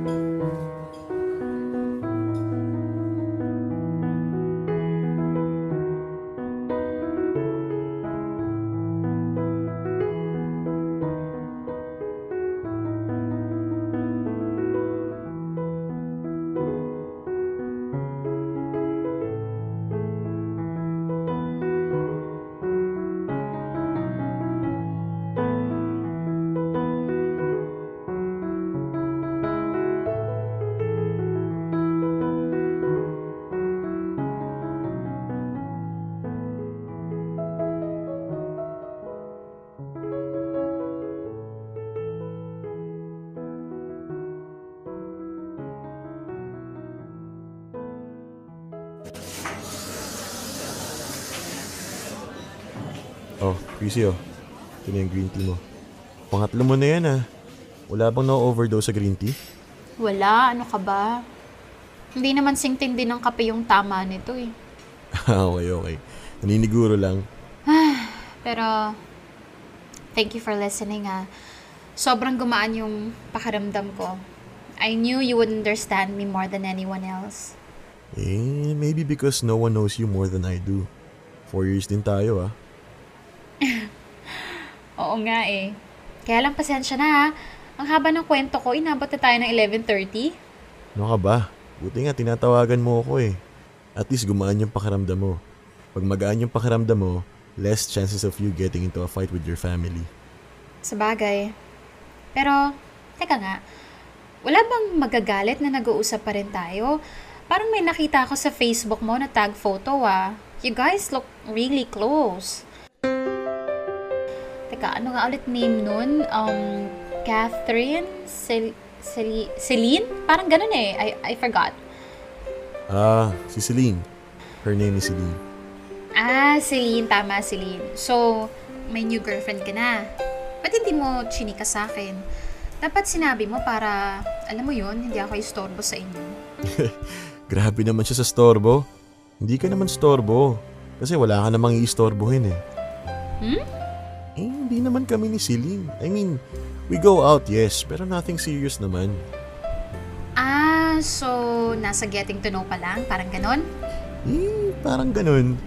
Kaya you have nothing to worry about. Hmm, okay. Sabi mo eh. So, kamusta? Kamusta kayo? Alam mo, ikaw, napakamarites mo. Saka ako na ikukwento sa'yo kapag okay na. Pag official na. Kung magiging official, getting to know pa lang naman eh. Eh, ilang percent yung magiging okay? Huwag na. Wala nang ganong-ganong usapan. Nakita tayo para pag-usapan yung tungkol sa problem mo. Huwag mo na isingit yung tungkol sa akin. Hala pa showbiz? Next time, next time.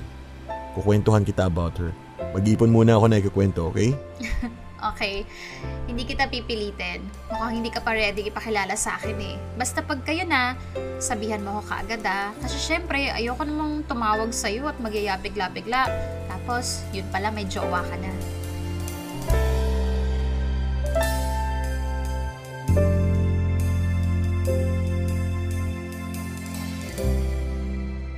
Yes, Popoy at Bea, nag-deny ako kay Chrissy. Hindi ko ina-expect na magtatanong siya about Celine.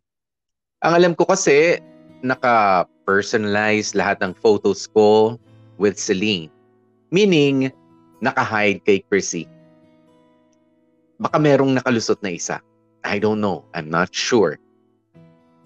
Bakit nga ba ako nag-deny?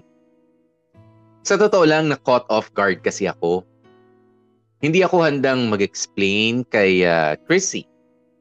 Mag-iisang taon na kami ni Celine that time. How will I explain that? Pangalawa, alam ko kasi na kapag ka sinabi kong may girlfriend na ako, Chrissy would back off. Lalayo siya sa akin. Close kasi kami at ayaw ni Chrissy na isipan siya ng masama ng girlfriend ko. Eh ang kaso po, Pet Bea, I'm not ready to lose Chrissy yet. Wala na akong feelings para sa kanya. Hindi ko naman gusto makipagbalikan whatsoever. Pero yung friendship kasi ang iniingatan ko. It's very important and sentimental to me. Chrissy, Chrissy was there when I needed her the most. Sobra kasi niyang uh, bait. Siya yung tipo ng kaibigan na gugustuhin mo talagang meron ka kaya I wanted to return the favor. I wanted to be a good friend to Chrissy. Lalo na siya naman ang nakakaranas ng kung ano-ano mga pagsubok sa buhay. Hindi kasi okay ang family niya. Magkaaway ang dad at ang kuya niya. Ang mother naman nila may sakit. May ibang mga friends si Chrissy. Pero sa akin lang niya nagagawang maglabas ng mga sa loobin niya. Ganun din kasi ako. Yes, I have my own barkada, pero you always have that one person na hindi ka mahihiyang ipakita ang lahat ng kahinaan mo. Ganun kami ni Chrissy sa isa't isa.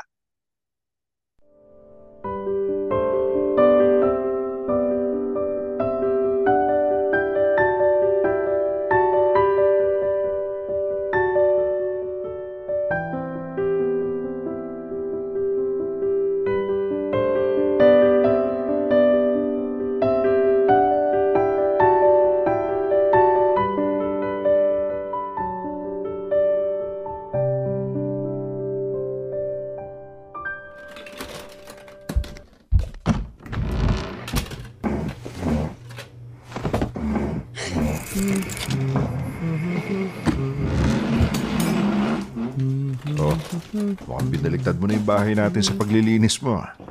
Ah, darating kasi si Celine, Dad. Ha, talaga ba? Good, good. Eh, tagal ko nang di nakikita yung batang yun eh. Busy sa trabaho eh. Eh, sana in-invite mo rin yung tatay niya para, alam mo na, nakapag-inuman naman kami. Dad talaga oh. Ikaw lang yung manginginom sa atin. Retired tanggero na yung tatay ni Celine. Huwag mo nang i-BI. Pwede magkape siya habang whiskey sa akin. Next time, Dad. For now, quality time muna kami ni Celine. ah, sige, sige.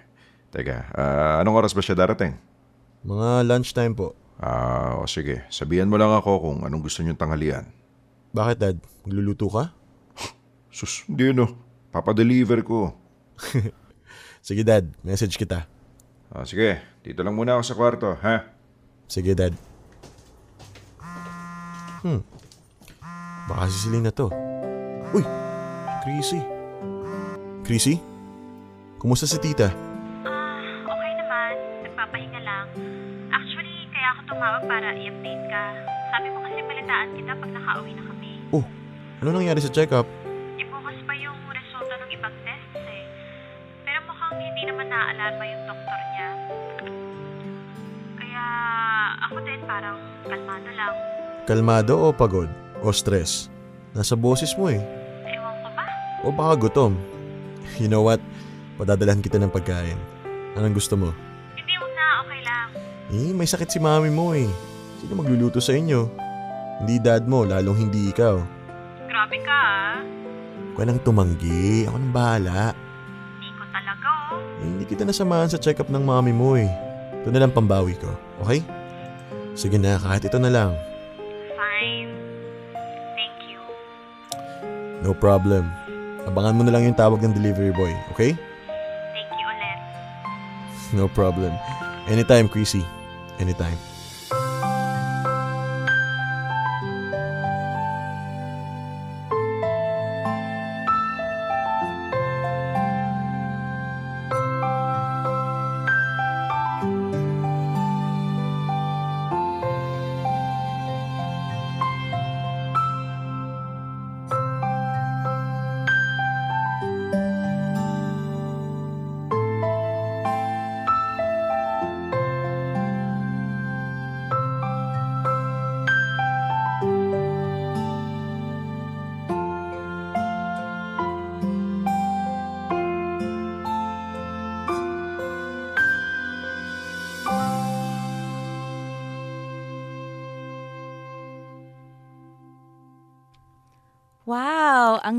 Linis ng kwarto mo ah.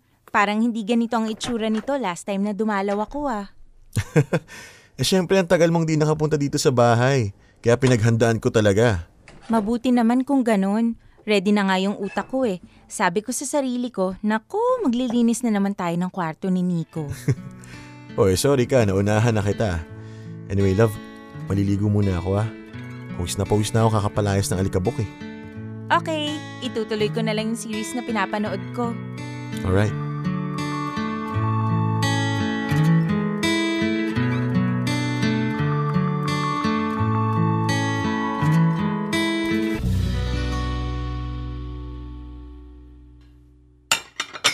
Uy, maraming salamat sa palunch, Celine, ha? Ah, paano? Balik na muna ako sa kwarto, ha? Eh, nanonood kasi ako ng boxing, eh. Sige dad, go. Kami nang bahala dito. Okay. Ah, mamaya, sagot ko na merienda. Hey, you okay? Hmm? Parang kaninang umaga ka pa parang wala sa mood. Okay ka naman nang dumating ka eh. What happened? May nangyari ba? Sa work? Sa bahay nyo? Um, Love, tell me anong problema? Gawin natin ang paraan yan. Love? mag-break na tayo. Sorry, ano? Let's end this. Ayoko na. Celine? Aalis na ako. Ah, ha? Teka, teka, Celine.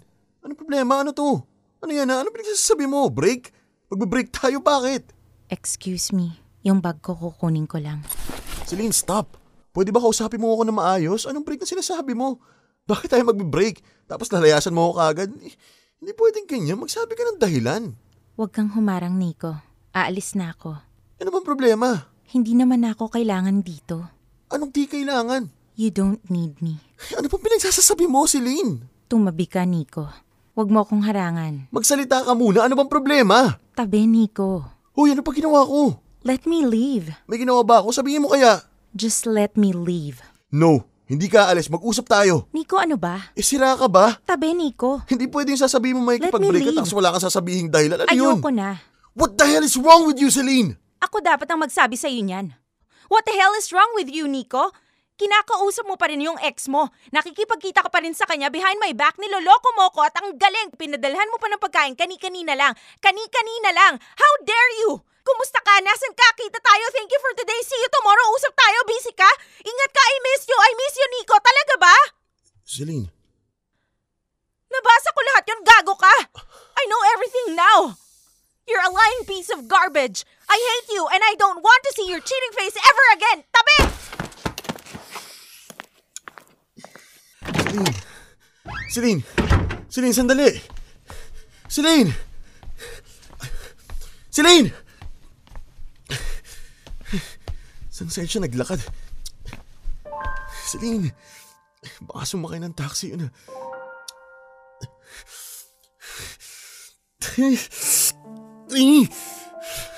No, no, no, no.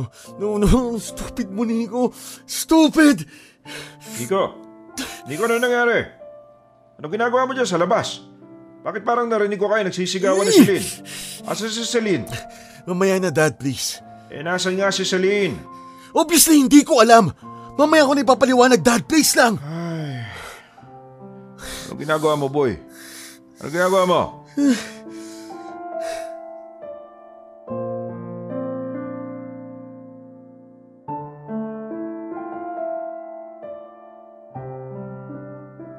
Popoy at Bea, nahuli ako ni Celine. Nakita niya yung usapan namin ni Chrissy sa chat. And I was really surprised. Kasi kami ni Celine, hindi kami nag-check ng phone ng isa't isa. We don't do that. May tiwala ako sa kanya at may tiwala rin siya sa akin. Kaya nga malakas ang loob kong i-maintain yung communication ko with Chrissy. Kasi alam kong hindi sisilipin ni ah, Celine yung cellphone ko. Pero that particular day, nakabukas ang Facebook ko sa desktop ko. May nag-pop out na message na basa ni Celine. It was Chrissy saying thank you sa food na ipinadala ko. May photo pa nga nakasama. Eh ang tagal ko pa namang maligo. So malamang sa malamang nagkaroon ng enough time si Celine para basahin ang lahat ng mga napag-usapan namin ni Chrissy. Totoo, merong mga I miss you, kita tayo, usap tayo, ingat ka, etc. At meron din yatang I love you, pero as a friend. Hindi naman yung romantic na I love you. Hindi na ganun, Popoy at Bea. Kulang ang mga salita para i-explain ko sa inyo yung takot na naramdaman ko. Iba pala yung kaba na mararamdaman mo kapag ka nahuli kang may ginagawang hindi maganda. Totoo pala yung gusto mo na lang magpalamon sa lupa para matapos na. Binigyan ko ng isang buong gabi si Celine para kumalma. Kinabukasan ay naglakas loob na akong suyuin siya. Kaya, kamorkada, please allow me to take you in an adventure. An adventure na sana ay hindi ninyo maranasan. Ang adventure ng isang nahuling manloloko.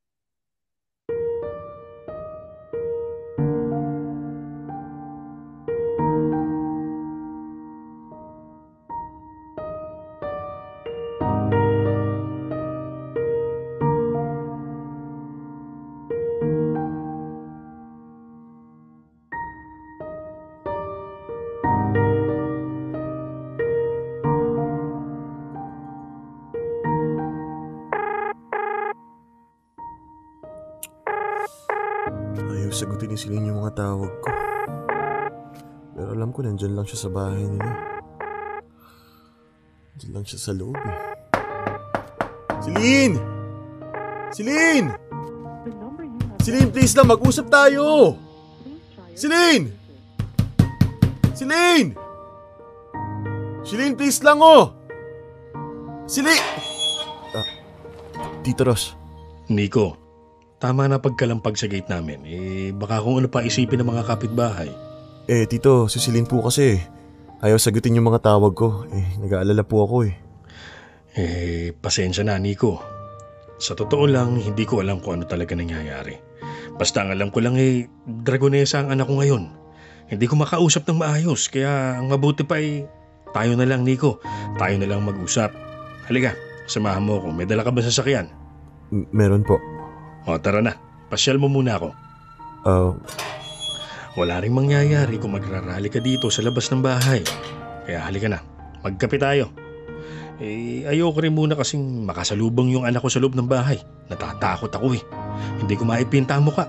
Parang bigla akong babatuhin ng upuan eh. Sila lang dalawa ng nanay niya nagkakaintindihan. Di ako sinasali sa usapan. Kaya tayo na lang ang mag-usap. At baka pwede, paliwanag mo sa akin. Bakit umiiyak ang anak ko?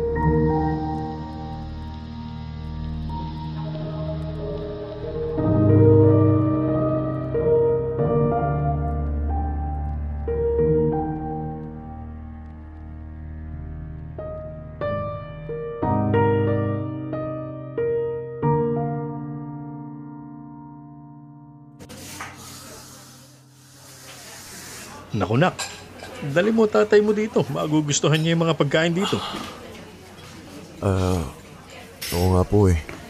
Puro, puro putok-batok. Oh, ayan na kape natin. Your order, sir. Salamat, salamat. Oh, kape, Nico. Thank you po. Oh, sige na. Umpisahan mo na. Ano ba nangyari na, ha? Ah, ano kasi tito eh, um, may, may, uh, paano ba? Nahuli ka. May iba ka. Ah, eh, Huwag ka nang mahiya. Ako lang to. Hindi naman kita sasapakin o ano eh. sorry po tito. Sorry po talaga. May iba ka nga. May number to ka? O yung anak ko number to? Hindi po, hindi po. Um, ang totoo po niyan, wala po akong iba. Wala po kaming relasyon nung, nung isang person na involved. Promise tito, wala kaming kahit anong relasyon. Never kami nagkita para gumawa ng kung anong milagro. As in, wala. Eh anong nahuli sa'yo? At sino ba yung isa? Ganito po kasi yun eh. Ex ko po. It was my ex. Sinundan ng anak ko? Opo. We're friends. We're, we're good friends. She's... Okay, aminin ko tito. That ex of mine was special to me. Pero hindi romantically. Let's just... Uh, ano ba? Sentimental reasons. Okay. Tapos? Pero alam ko po kasi na hindi maintindihan ni Celine yun. Ay nung pagsasilosan niya si Chrissy. May ex's name is Chrissy po. Okay. Ah, alam ko pong sasabihin ni Celine na, na, wag ko nang kausapin si, si Chrissy na layuan ko na na nakat all nakat all sorts of communications. Kaya kaya hindi ko na lang po na malaya na na I was hiding my friendship with with Chrissy. Again, Tito, friendship. Y- yun lang naman po talaga yung, yung meron kami ni Chrissy. Wala namang romantic or wala romantic or sexual relationship eh. Eh ano bang tinago mo? Kung magkaibigan lang pala kayo? Uh, well, yung ano po, yung yung kon po sa sa chat, yung yung minsan po kasi minsan nag, nagkikita po. Hindi alam ni Celine. Hindi po. Ah. Pero again, Tito, pag nagkikita kami ni Chrissy, usapan, usap lang, as in, walang mali siya po. Eto bang si Chrissy kilala si Celine? opo. Alam ba ni Chrissy na hindi alam ni Celine na nagkikita kayo? Ay, bali, kasi Tito... So hindi rin alam nung Chrissy kung anong pinaggagawa mo? Bali, hindi niya alam na may girlfriend ka na? Oh, yes po. Ah. Pero Tito, wala, wala po talaga kaming ginagawang masama. Maliban na lang dun sa, dun sa paglilihim ko. Hmm, I see. Eh bakit mo nga ba nilihim? Yun, yun nga, Tito. Alam kong pagsisilosan ni Celine si Chrissy na, na wala namang dahilan. Pag-aawayan namin kahit napakaliit na bagay, kilala ko po si Celine eh. Eh paano yan? Binigyan mo na ng dahilan ngayon. Maliit na bagay pa ba to, anak? Uh, eh sige. Paano kung kunwari nung umpisa pa lang eh nalaman na nito ni Celine na nagkakausap pa kayo ng dati mong nobya? Sabihin na nating nagselos nga. Pinatigil ka ng kausapin yung isa. O eh anong problema? eh, Tito, parang, parang unfair naman nun, di ba? Kaibigan lang naman si Chrissy, Tito eh. Ayoko yung magsiselo siya sa mga mababaw na bagay. Parang, parang hindi pwede yung ganun. So, mahalaga tong kaibigan mo na to. Well, one of my closest friends, Tito. Marami akong utang na loob, parang ganun. Mas mahalaga pa kaysa kay Celine? Ah, Tito naman, syempre po hindi naman ganun. Eh nagtatanong lang ako nak ha? Wala naman akong gustong ipunto. Nakikichismis lang ako sa'yo. Kasi nga, may sariling mundo yung mag-ina ko. Hindi, Tito, okay lang po. Mas gusto ko nga pong pagalitan niyo ako eh. Pagsabihan niyo po, tatanggapin ko po. Hindi, hindi, hindi, hindi. Walang ganun, walang ganun. Hindi kita sesermonan o pagsasabihan. Wala akong kakampihan sa inyo. Matatanda na kayo. Ang akin lang eh... Ay, ayoko lang makitang umiiyak yung anak ko, Nico. Hindi man ako mangialam, eh hindi ibig sabihin nun eh wala akong pake. Masakit para sa akin yung bilang tatay. Kaya ang hiling ko lang sa iyo, ayusin mo ha. Ayusin nyo yan. Kung sa paanong paraan, hindi ko alam. Basta, ayusin mo. Huwag mong, huwag mo lang pababayaan ng ganyan yung anak ko. Tito, hindi po. Hindi po. Maayos mo siyang nakilala. Maayos mong iwan. Kung iiwan mo.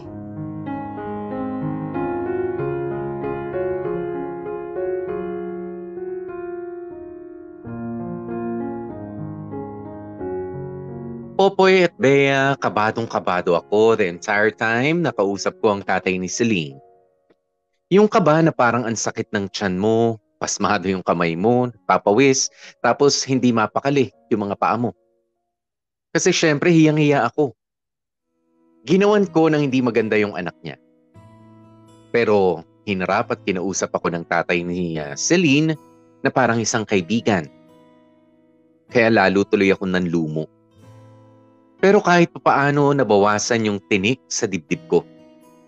Knowing na Celine's dad is not mad.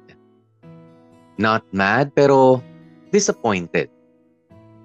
Hindi man niya sabihin ramdam ko yun at kita ko sa mga mata ni Tito.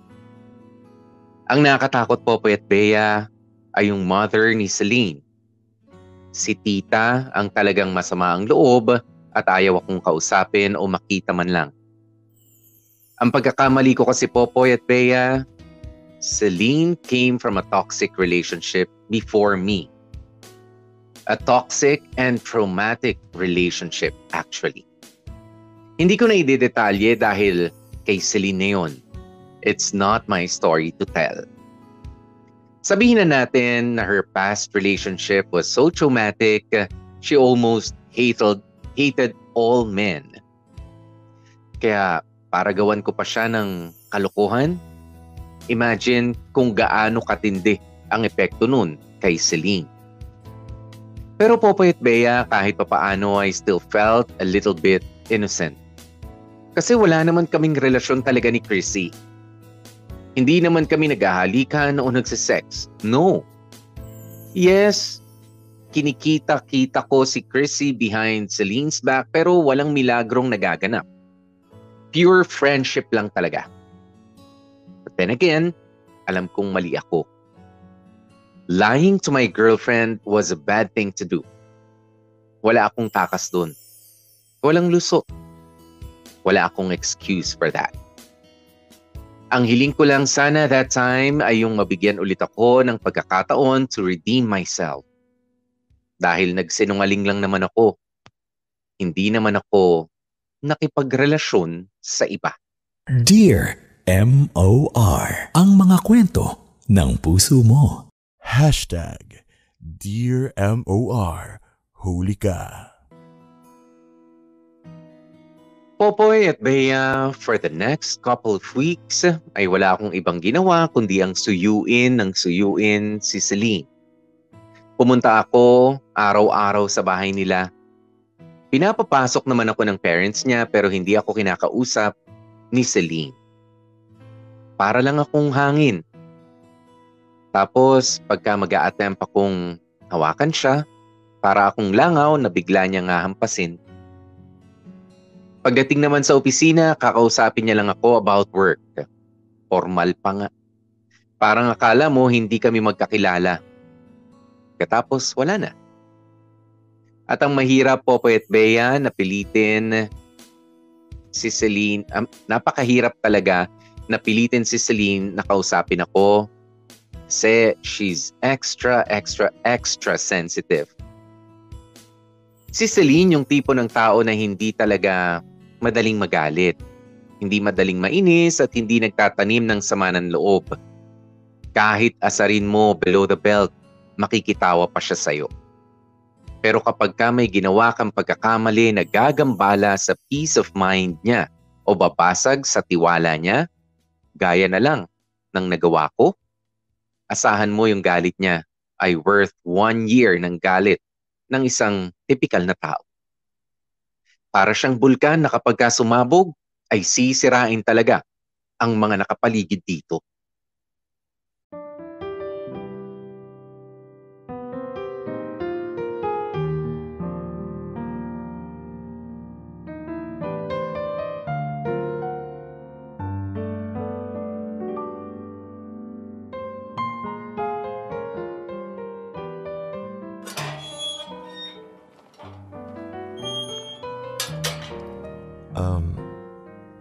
Celine. Celine, Ginagawa mo dito? di ka na. Sabay na tayong pumasok. Ayoko. Nung oras na oh, matatraffic ka pag nagbus ka. Kaya ko sarili ko. Umalis ka na. Celine, please. Tsaka tingnan mo, uulan. May meeting tayo. Gusto mo, late ka na nga, mukha ka pang basang sisiw. Di ka na, sakay ka na sa kotse. Hindi mo ako kailangan kausapin. Ang importante, safe ka makarating sa office. Please, Celine, Sa likod ako sasakay. whatever you want. Let's go.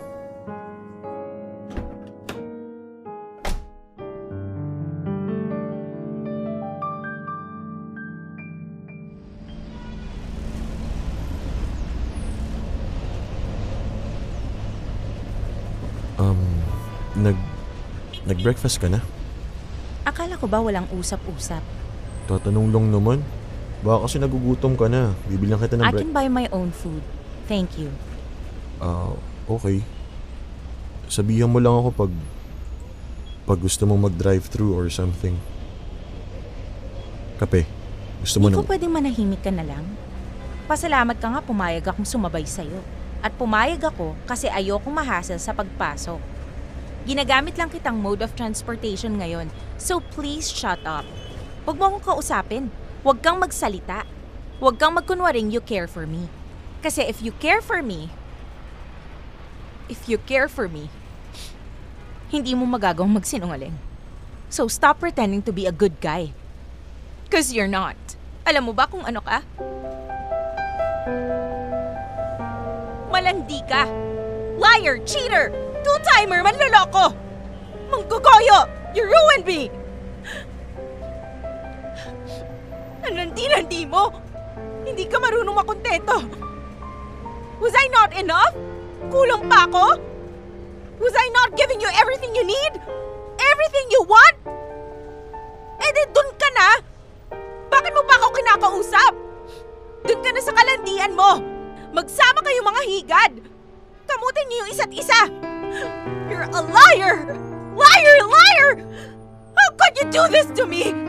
How could you do this to me?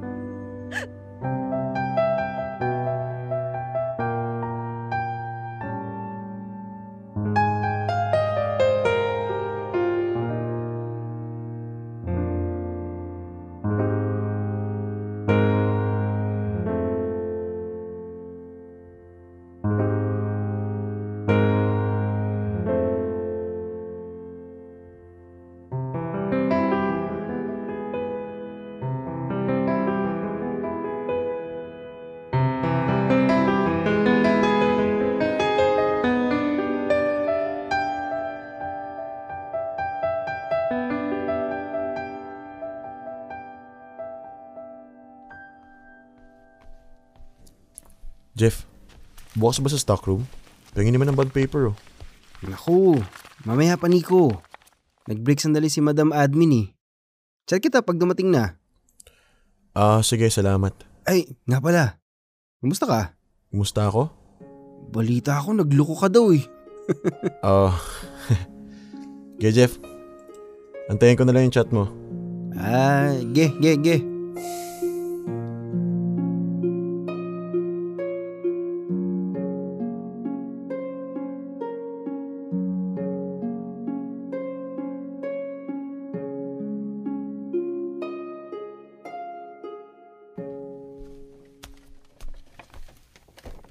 Uy, musta? Okay ka lang? Tingin mo. Well, mukha kang sinagasaan ng truck. Ba kailangan mo? Wala naman. Kinukumusta lang kita. Eh, balitang balita sa buong office yung nangyari sa inyo eh. Huh? Sino naman yung nagpapakalat ng chismis ha? Si Agatha no? Yung feeling BFF ni Celine. Sino yun? Odessa? Sa panchismosa yun eh. Ah, eh, ang totoo niyan bro. Pag may nagtatanong kasi kay Celine kung break na kayo, eh, sabihin na nating extra honest siya. No holds barred bro. Diyos ko po. Ikaw naman kasi Nico. Peng, kung ano man yung susunod mong sasabihin, wag na. Nang ituloy, alam ko na yan. Ito naman, wala naman akong sasabihin masama. Hey boys! Oh, let's go na sa conference room. Meeting na. Ay, at teka. Nico, kamusta ka pala? Bakit ba lahat ng tao dito kinakumusta ako? Ay, ang sungit ha. Di pwedeng concerned lang. Concern na nakikichismis. Diyos ko, kung ayaw mong kinakamusta ka, eh di wag. Sungit nito. Goran sa meeting, dalian nyo. Okay, sige sunod kami. Sungit naman ito. Wala akong pake. Tara na nga. Stand tall man, stand tall. Stand tall, sabi mo dyan.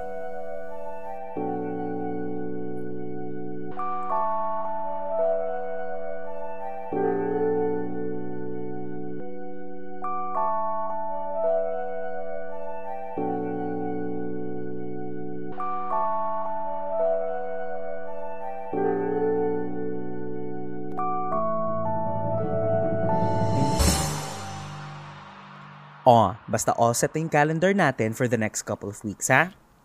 Yep. O siya, sige. Meeting adjourned. Yes, thank you.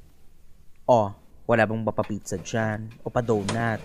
O sige na, pakiping man lang. Si Nico kasi, nagloko. Hoy, ayoko ng ganyang biruan ha. Respeto, guys. Eh, pero go, Nico, papitso ko naman. Multa mo sa pagluloko. Charis! Eh, kamusta naman kayo? Carry nyo ba magtrabaho together? Charis! Uy, easy, easy. Walang ganyanan. Gusto niyo ng pizza? Ge. Ayun. Yes, nadali. Yahoo! Talaga ba? Kakain kayo ng galing sa manloloko? Di nyo ba naisip na baka may sumpa yun at pati kayo ay maloko? Damn. Sa Excuse pool. me nga, lalabas na ako.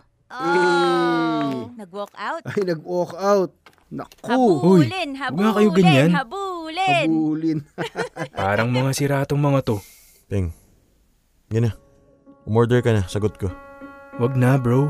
Yan na. Unang bahala. Eh, okay. Sabi mo eh. Ika-cash transfer ko na lang sa'yo.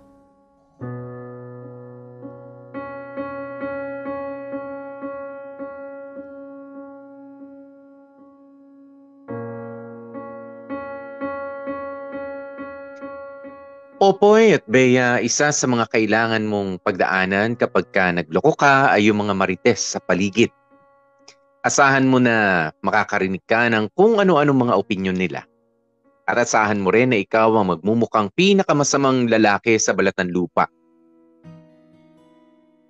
At bukod sa kabila ang chismis, hindi ko rin in-expect ang mga sumpong ni Celine. Mga sumpong na sobra nakakakot para sa akin. Ganito kasi yon. May mga araw na normal lang si Celine. Meaning, mataray o pilosopo lang siya sa akin. Pero may mga araw na bigla-bigla na lang siyang sinusumpong ng matinding galit. Yung biglang iiyak, maninigaw to the point na sasakit yung tenga ko sa lakas ng boses niya at magsasalita ng kung ano-anong mga masasakit. Hysterical kung hysterical talaga, Popoy at Bea. Nangyayari yon kapag ka nasa kotse kaming dalawa. Actually, walang pinipiling lugar eh. Minsan sa harap ng mga magulang niya, meron din sa mismong pantry ng opisina namin at wala akong magawa kundi ang manahimik at tanggapin ang lahat ng mga isinisigaw niya. It was a crazy emotional ride talaga. At etong nakakatawa, Popoy at Bea, akala ko ayun na yun. Akala ko yun na yung pinakasagad na pwede kong matanggap mula kay Celine.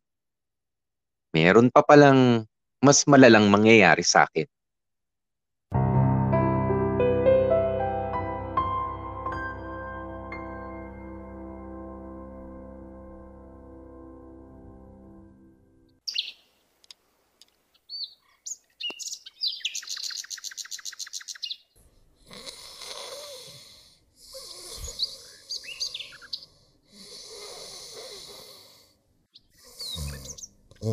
Nico?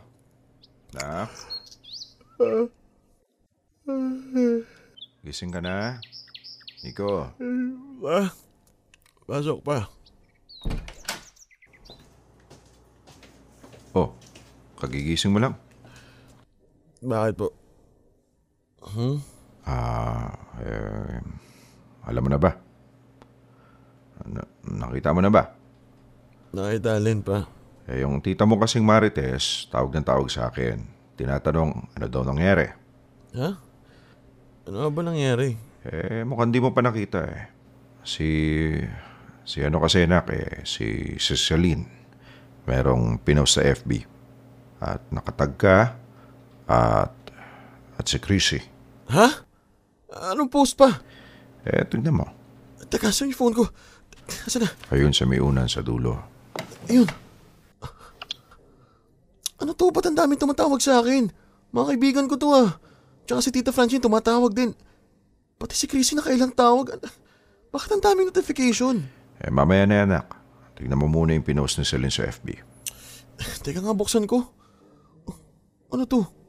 Mga screenshot? Tsaka, Tsaka picture ni Chrissy. Basahin mo yung caption, anak. Caption, teka.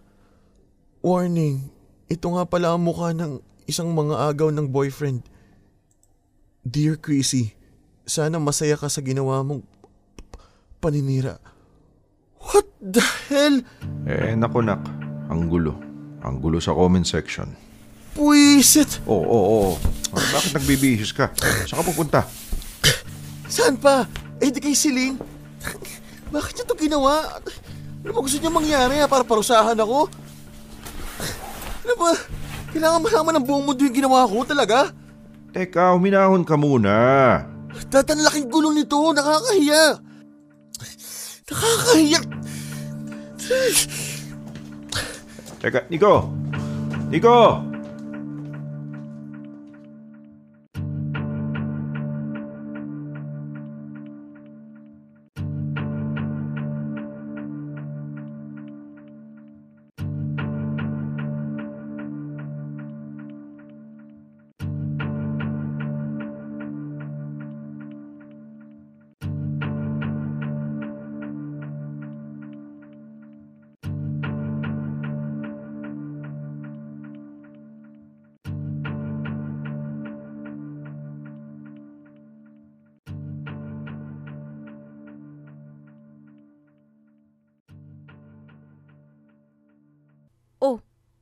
Bakit napasugod ka ata? Celine, I know I made a mistake. But posting on social media talaga ba? You're taking it way too far. Anong way too far, way too far? Hoy Nico, deserve na malaman ng lahat ng tao anong klaseng babae ang crazy na yan at anong klaseng lalaki ka. Look, kung ginagawa mo to para Ay, parusa... oo. Oo talaga. Parusa talaga sa'yo yan. Sa'yo at sa kabit mong malandi. Celine, please! Nabasa mo ba yung comment section, ha? Ang gulo-gulo, ang daming nag-aaway, ang dami ng taong nakikisawsaw. Eh di good. At least alam mo na at ng crazy na yon ang epekto kapag nagloko. Oo, sige, pero nabasa mo rin ba yung binabash nila sa'yo, ha? Kahit yung mga taong hindi natin kilala kung ano yung pinag-comment, yung ba yung gusto mo? Ang pagpiestahan tayo, ha? Ang pagpiestahan yung privacy ng pamilya natin?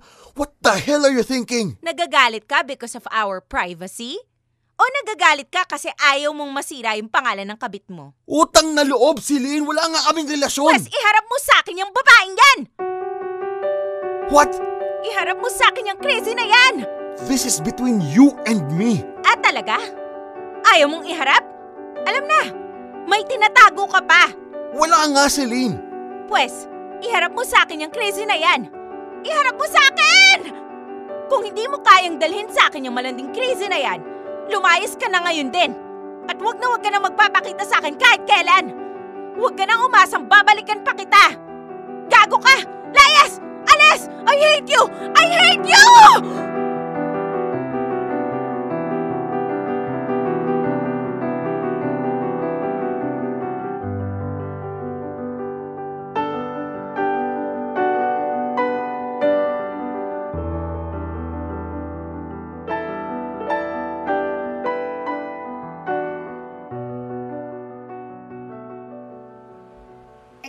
Excuse me, ano ka mo? Ako? Pupunta kay Celine? What for? I'm not really sure. Pero... Pero para mag-usap. Para maayos tong gusot na to. Paano? Gusto niya ako sigaw-sigawan sa bunutan. No, Chrissy. Hindi naman ganun si Celine. Well, I don't care kung ano galing ni Celine. Pero bakit ko siya kakausapin? Para... Para magkasundo-sundo ganun. Magkasorehan. I, I don't know. Why would I say sorry? Hindi naman kailangan ikaw. I mean...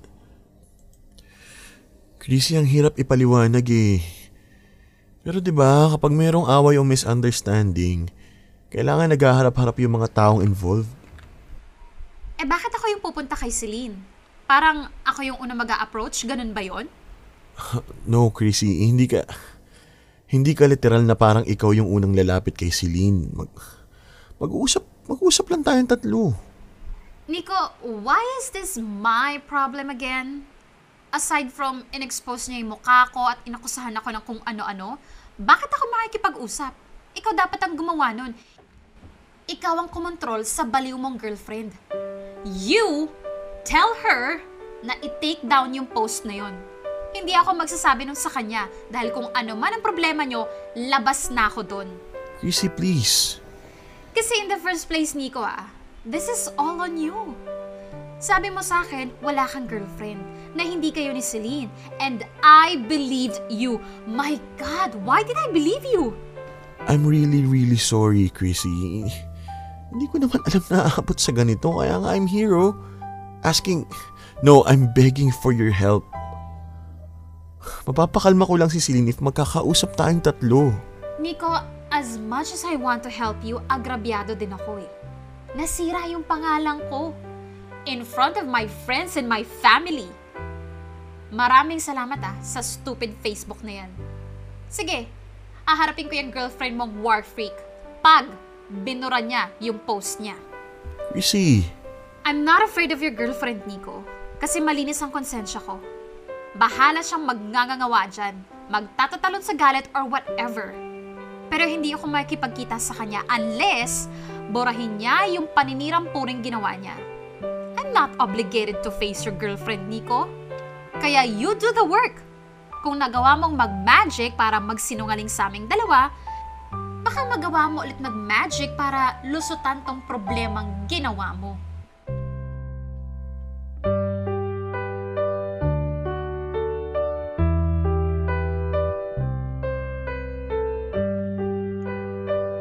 Grabe, Popoy at Bea. It was the most unbelievable thing that happened to me. Pinost ni Celine ang picture ni Chrissy at tinawag siyang maninira, mga agaw at marami pang iba. Tapos nandun din ang ilang screenshot ng usapan namin ni Chrissy. Parang may pintuang galing impyerno ang nagbukas dahil lang sa post ni Celine. Naka-public yung post.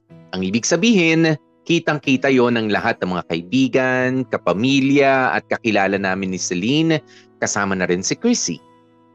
Imagine the comment section. Nagbanggaan ang lahat ng pwedeng magbanggaan. Nagsiraan ang mga pwedeng magsiraan at nagmurahan ang mga pwedeng magmurahan. It was a wild circus, Popoy at Bea. Napuno ang inbox ko ng mga iba't ibang mga mensahe. May nagpapakita ng suporta, merong mamaru sa mga payo, pero karamihan ay kung hindi nakikichismis, ay nakikigulo lang. For a moment, nagalit talaga ako kay Celine pero syempre I tried to understand her. She was hurt. She was angry. At ang gusto niya pa ay makausap ng personal si Chrissy. Gusto ni Celine ang confrontation. At nagkataon naman na si Chrissy, nung una walang balak pumatol pero dahil sa post na ginawa ni Celine ay pumayag na rin na makipagkita in person sa kanya. Popoy at Bea, during that time, gusto ko na lamang tumakas. Gusto ko na lang mag-al sa balutan at magpalit ng identity. Pero syempre imposible yon. Wala akong choice kundi ang harapin yung gulong ginawa ko at manalangin na sana ay matigil na nga ang kaguluhan. I was angry at Celine. Pero at the same time, I really try my best to understand her. I decided na sa bahay ko mag-usap sina Celine at Chrissy. Again, sobrang kabag kabado ako that time. To the point na hindi ko mapigilang manginig ang mga kamay ko. Ganun na nakakatakot yung sitwasyon ko.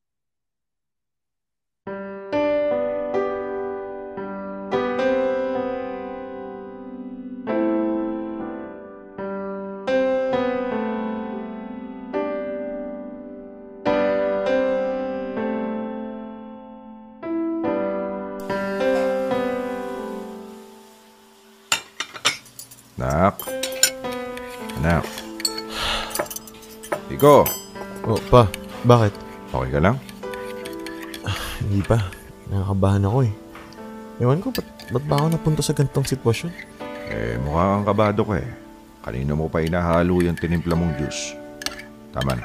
Ako na dito sa kusina at pumunta ka na doon sa sala. Ayoko nga eh. Natatakot ako kay Celine. Sus, to talaga oh. Eh, hindi ka naman babalatan ng buhay nun. Kahit na po. Mamaya, pagsisigawan na lang ako nun. Eh, para ka naman tanga dito sa kusina. Sige na, sama mo na doon si Celine. Eh, nako. May na yata si Chris eh. Pagdasal mo ko pa. Ano man ang mangyari, I'm happy to be your son. Si Raulo, buksan mo na pinto. Okay. Whew, Lord, kayo na pong bahala. Okay, let's go.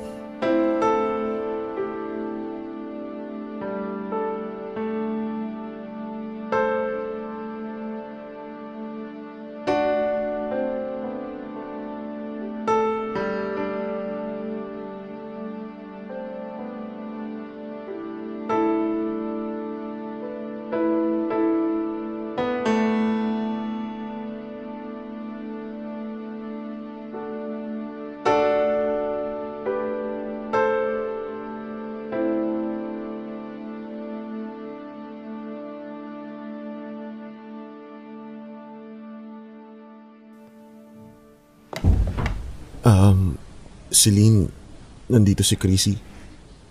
Chrissy, this is, this is Celine. So, eto pala yung Chrissy. Hi there! Anong feeling mo ngayon? Na nakasira ka ng isang happy relationship. Really? Happy? Eh bakit ang daling masira? Eh kasi nakakagalit yung pagiging clingy mo sa boyfriend ko. Or should I say, ex-boyfriend. Ex mo na pala eh. Eh ano pang point na mag-usap pa ng ganito? Because I have so many things to tell you. Una sa lahat, napakalandi mo. Hindi ka nahihiya sa mga pinagagagawa mo? Paano mo nagagawang mag-send ng I miss you? Nang kita tayo. Nang see you tomorrow sa lalaking alam mong may girlfriend na. Malungkot ka ba? Hirap ka bang makahanap ng lalaki? Kulang ka ba sa pansin? Kulang ka ba sa lambing? Kaya kinakapitan mo na lang yung closest guy you can find and that guy happened to be your ex. You know what, Celine, nakakaawa ka. Here you are, Gina G, trying to mark your territory, whatever. Ang hindi mo alam, the reason bakit kami nag-uusap pa rin ni Nico was because he denied na may girlfriend siya. He denied you exist. Ah, talaga? Sorry ah, pero hindi ako yung tipong makikisabit sa lalaking taken na. It just so happened na nung tinanong ko yung boyfriend mo kung may girlfriend na siya, ang sabi niya wala. So kung meron ka mang kailangang talakan, hindi ako yon. Yang lalaki na yan na Gina G kang ipagtanggol. At naniwala ka namang wala siyang girlfriend. Hindi ka man lang nag-double check? Dininay ka nga eh. May time ba ako to research about you? Ah, kasi nga happy ka na basta sinabi ni Nico na single siya. Dininay ka nga kasi. You should have done your homework. Eh, I don't even know you. Anong i-research ko sa'yo? Tanong mo pa dyan kay Nico, hindi ko nga matandaan yung pangalan mo eh. And I'm not gonna waste my time on you. But you wasted your time clinging to your ex! Sa GC nyo, ikaw yung parating nagyayaya na makipagkita. Hindi ka pa nakaka-move on, no? Kasi nga single daw siya. I needed a friend. May mali ba? Again, dininay ka. Eh, yung friend nga na nililingkisan mo, eh taken na. Again, dininay ka. Oh, please. For all I know, naghihinala ka ng may girlfriend na siya pero hindi mo pinapansin kasi masaya kang nilalandi ka niya. Eh, sa masaya rin siyang nilalandi ako eh. See? Lumabas din ang totoo. Doesn't change the fact na tinago ka ng boyfriend mo. Pero you knew he could be lying. But I didn't know he was lying, so... And pinagwalang bahala mo lang kasi nag-enjoy ka. Apparently, enjoy din ang boyfriend mo. Obviously, siya ang hindi pa nakaka-move on sa akin. Eh di good. Nagsama kayong dalawa. Ay, thanks but no thanks. Magsama kayong dalawa! Parehas kayong malandi. Go get him! He's yours! You think I want your boyfriend? Of course not. Parehas kayong basura! Kung alam kong may girlfriend siya, hindi ko siya kakausapin. Kaya iyong-iyon na yan. Total mukha ka namang Gina G pa rin eh. Kunwari ka pang may pa ex-boyfriend, ex-boyfriend kapag nalalaman, eh mukha namang babalikan mo rin. Nagpapahabol ka lang. I hate you! You're sick! Oh, girl. Baka ikaw. You need help. No! You need help. Kasi KSP ka. Sa ating dalawa, baka ikaw. Kasi gusto mo pang malaman ng buong mundo na niloko ka. Proud ka pang niloko ka, ha? At ikaw, proud ka pang ikaw ang dahilan. Nag-post ba ako about anything? Hindi, di ba? Eh kasi guilty ka! At ikaw naman yung nangunguha ng simpatya. Feel na feel mo yung pagiging victim mo. Yes! I am the victim! Well, congrats on being the victim. Alam na ng buong mundo yan, huwag ka mag-alala. You're a bully! Ah, ako pa talaga? Porke ikaw yung umiiyak, ako na yung masama. Naghahamon ka makipagkita para lang gumawa, ganon? Chrissy, tama na. My God, Nico. This is a circus. Bakit ako pumayag na makisawsaw sa gulo nyo? Hoy, Celine. Burahin mo yung paninilang post mo, ha? Huwag mong antayin na maging legal battle to kasi sinasabi ko sa'yo, ikaw ang matatalo at ikaw ang magmumukhang tanga. I'm pretty sure you know that by now. Kaya, excuse me. Aalis na ako. This was really a stupid idea. Celine, Celine, tama na. Don't touch me! Tama na, please. Ayusin na natin to. Hindi ka pa napapagod. Tama na. Shut up! This is all your fault! This is all your fault! Tama na. I hate you! I Tama na, hate you! I hate you! Celine. You ruined Celine, me! Celine, stop, stop, I don't Celine. deserve this! I'm better Celine. than this! I'm really sorry, okay? I'm really, really sorry. You have no idea gaano ako nagsisisi. Pero you have to tell me kung willing ka bang ayusin to o hindi. Hindi pwedeng ganito na lang tayo. Pinahihirapan mo ako, tanggap ko yun. Pero ayoko makita ka nagkakaganyan dahil sa akin. Please, Celine. Enough the fighting. Mag-usap na tayo, please. Siguro naman ngayon alam mo na. Alam mo na yung pakiramdam kung paano manakit ng babae. Nakikita mo ba ako? Halos magmukha na akong baliw. You did this to me, Nico. This is not me. This is you. You made me feel like a crazy woman. Kaya tama ka. Hindi pwedeng ganito na lang tayo. I can't be like this. I can't be with you. I can't be with someone who brings out the worst in me.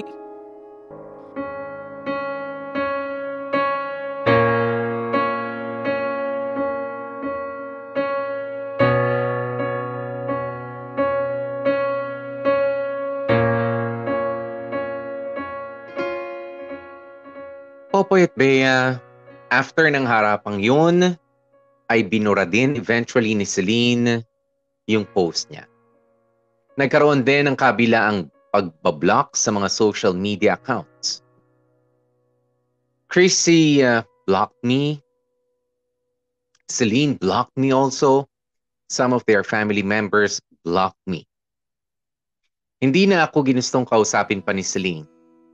Pero Popoy at Bea, sa sobrang tindi ng mga naranasan kong emosyon, ay wala akong ibang choice kundi ang matauhan.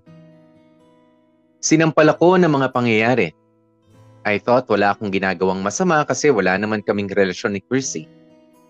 Pero the fact na may palihim akong kinakausap na ibang babae is already a form of cheating. Lying is cheating. Hiding is cheating.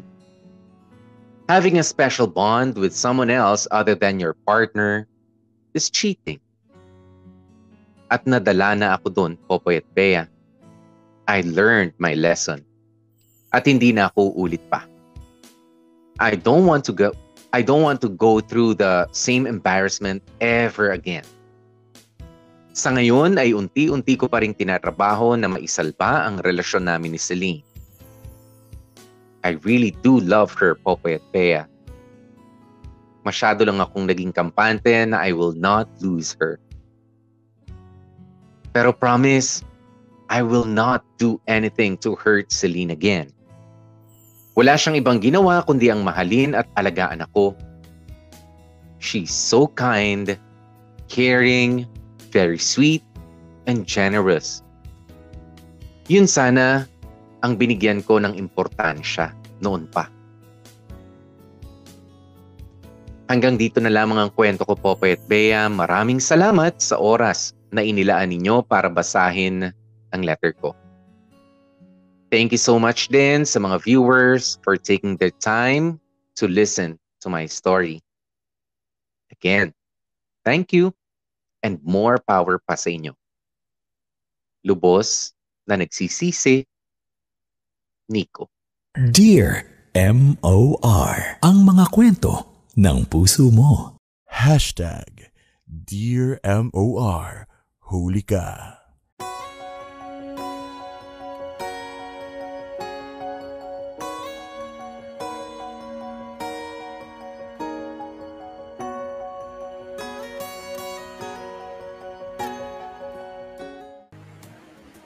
Mga kapamilya, oras na natin 15 minutes makalipas ang alas 2 ng ah, hapon. Grabe, no? Mhm. Naramdaman nyo ba yung ah, stress sa banda dyan?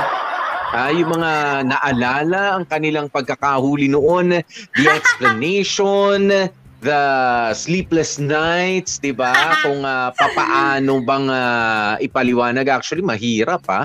O daman-daman natin. Ito nga wala pang ginagawang milagro to, Bea. Ah, mind you, mga Correct. kapamilya, wala siyang ginagawang milagro. Ah, she just uh, oh, he just remained friends uh, with her uh, with his ex. Ah, na hindi lang niya kasi sinabi rin na meron pala siyang present na karelasyon na si Celine.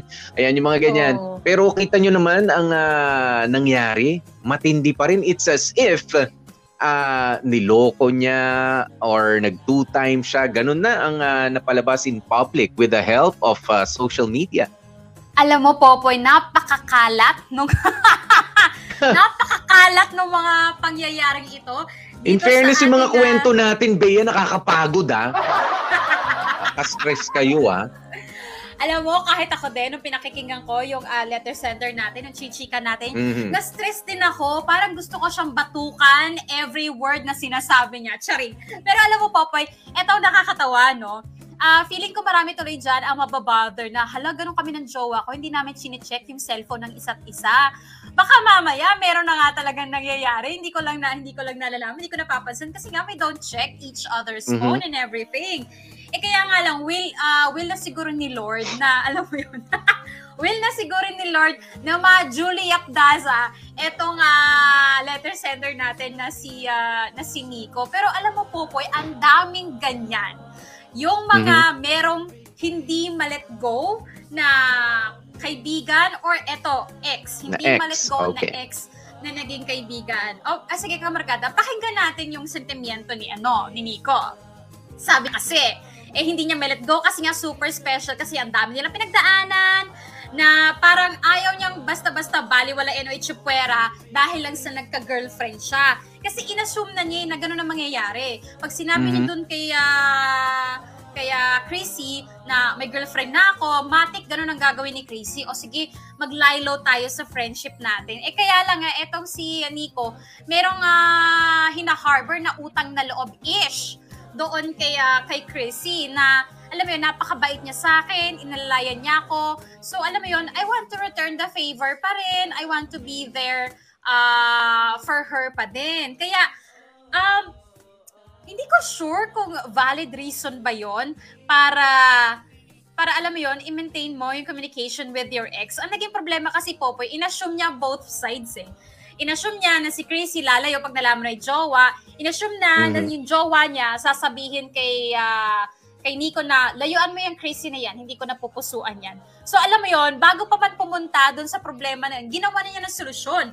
At ang solusyon niya ay magsinungaling. Ang solusyon Mag- niya ay magtago.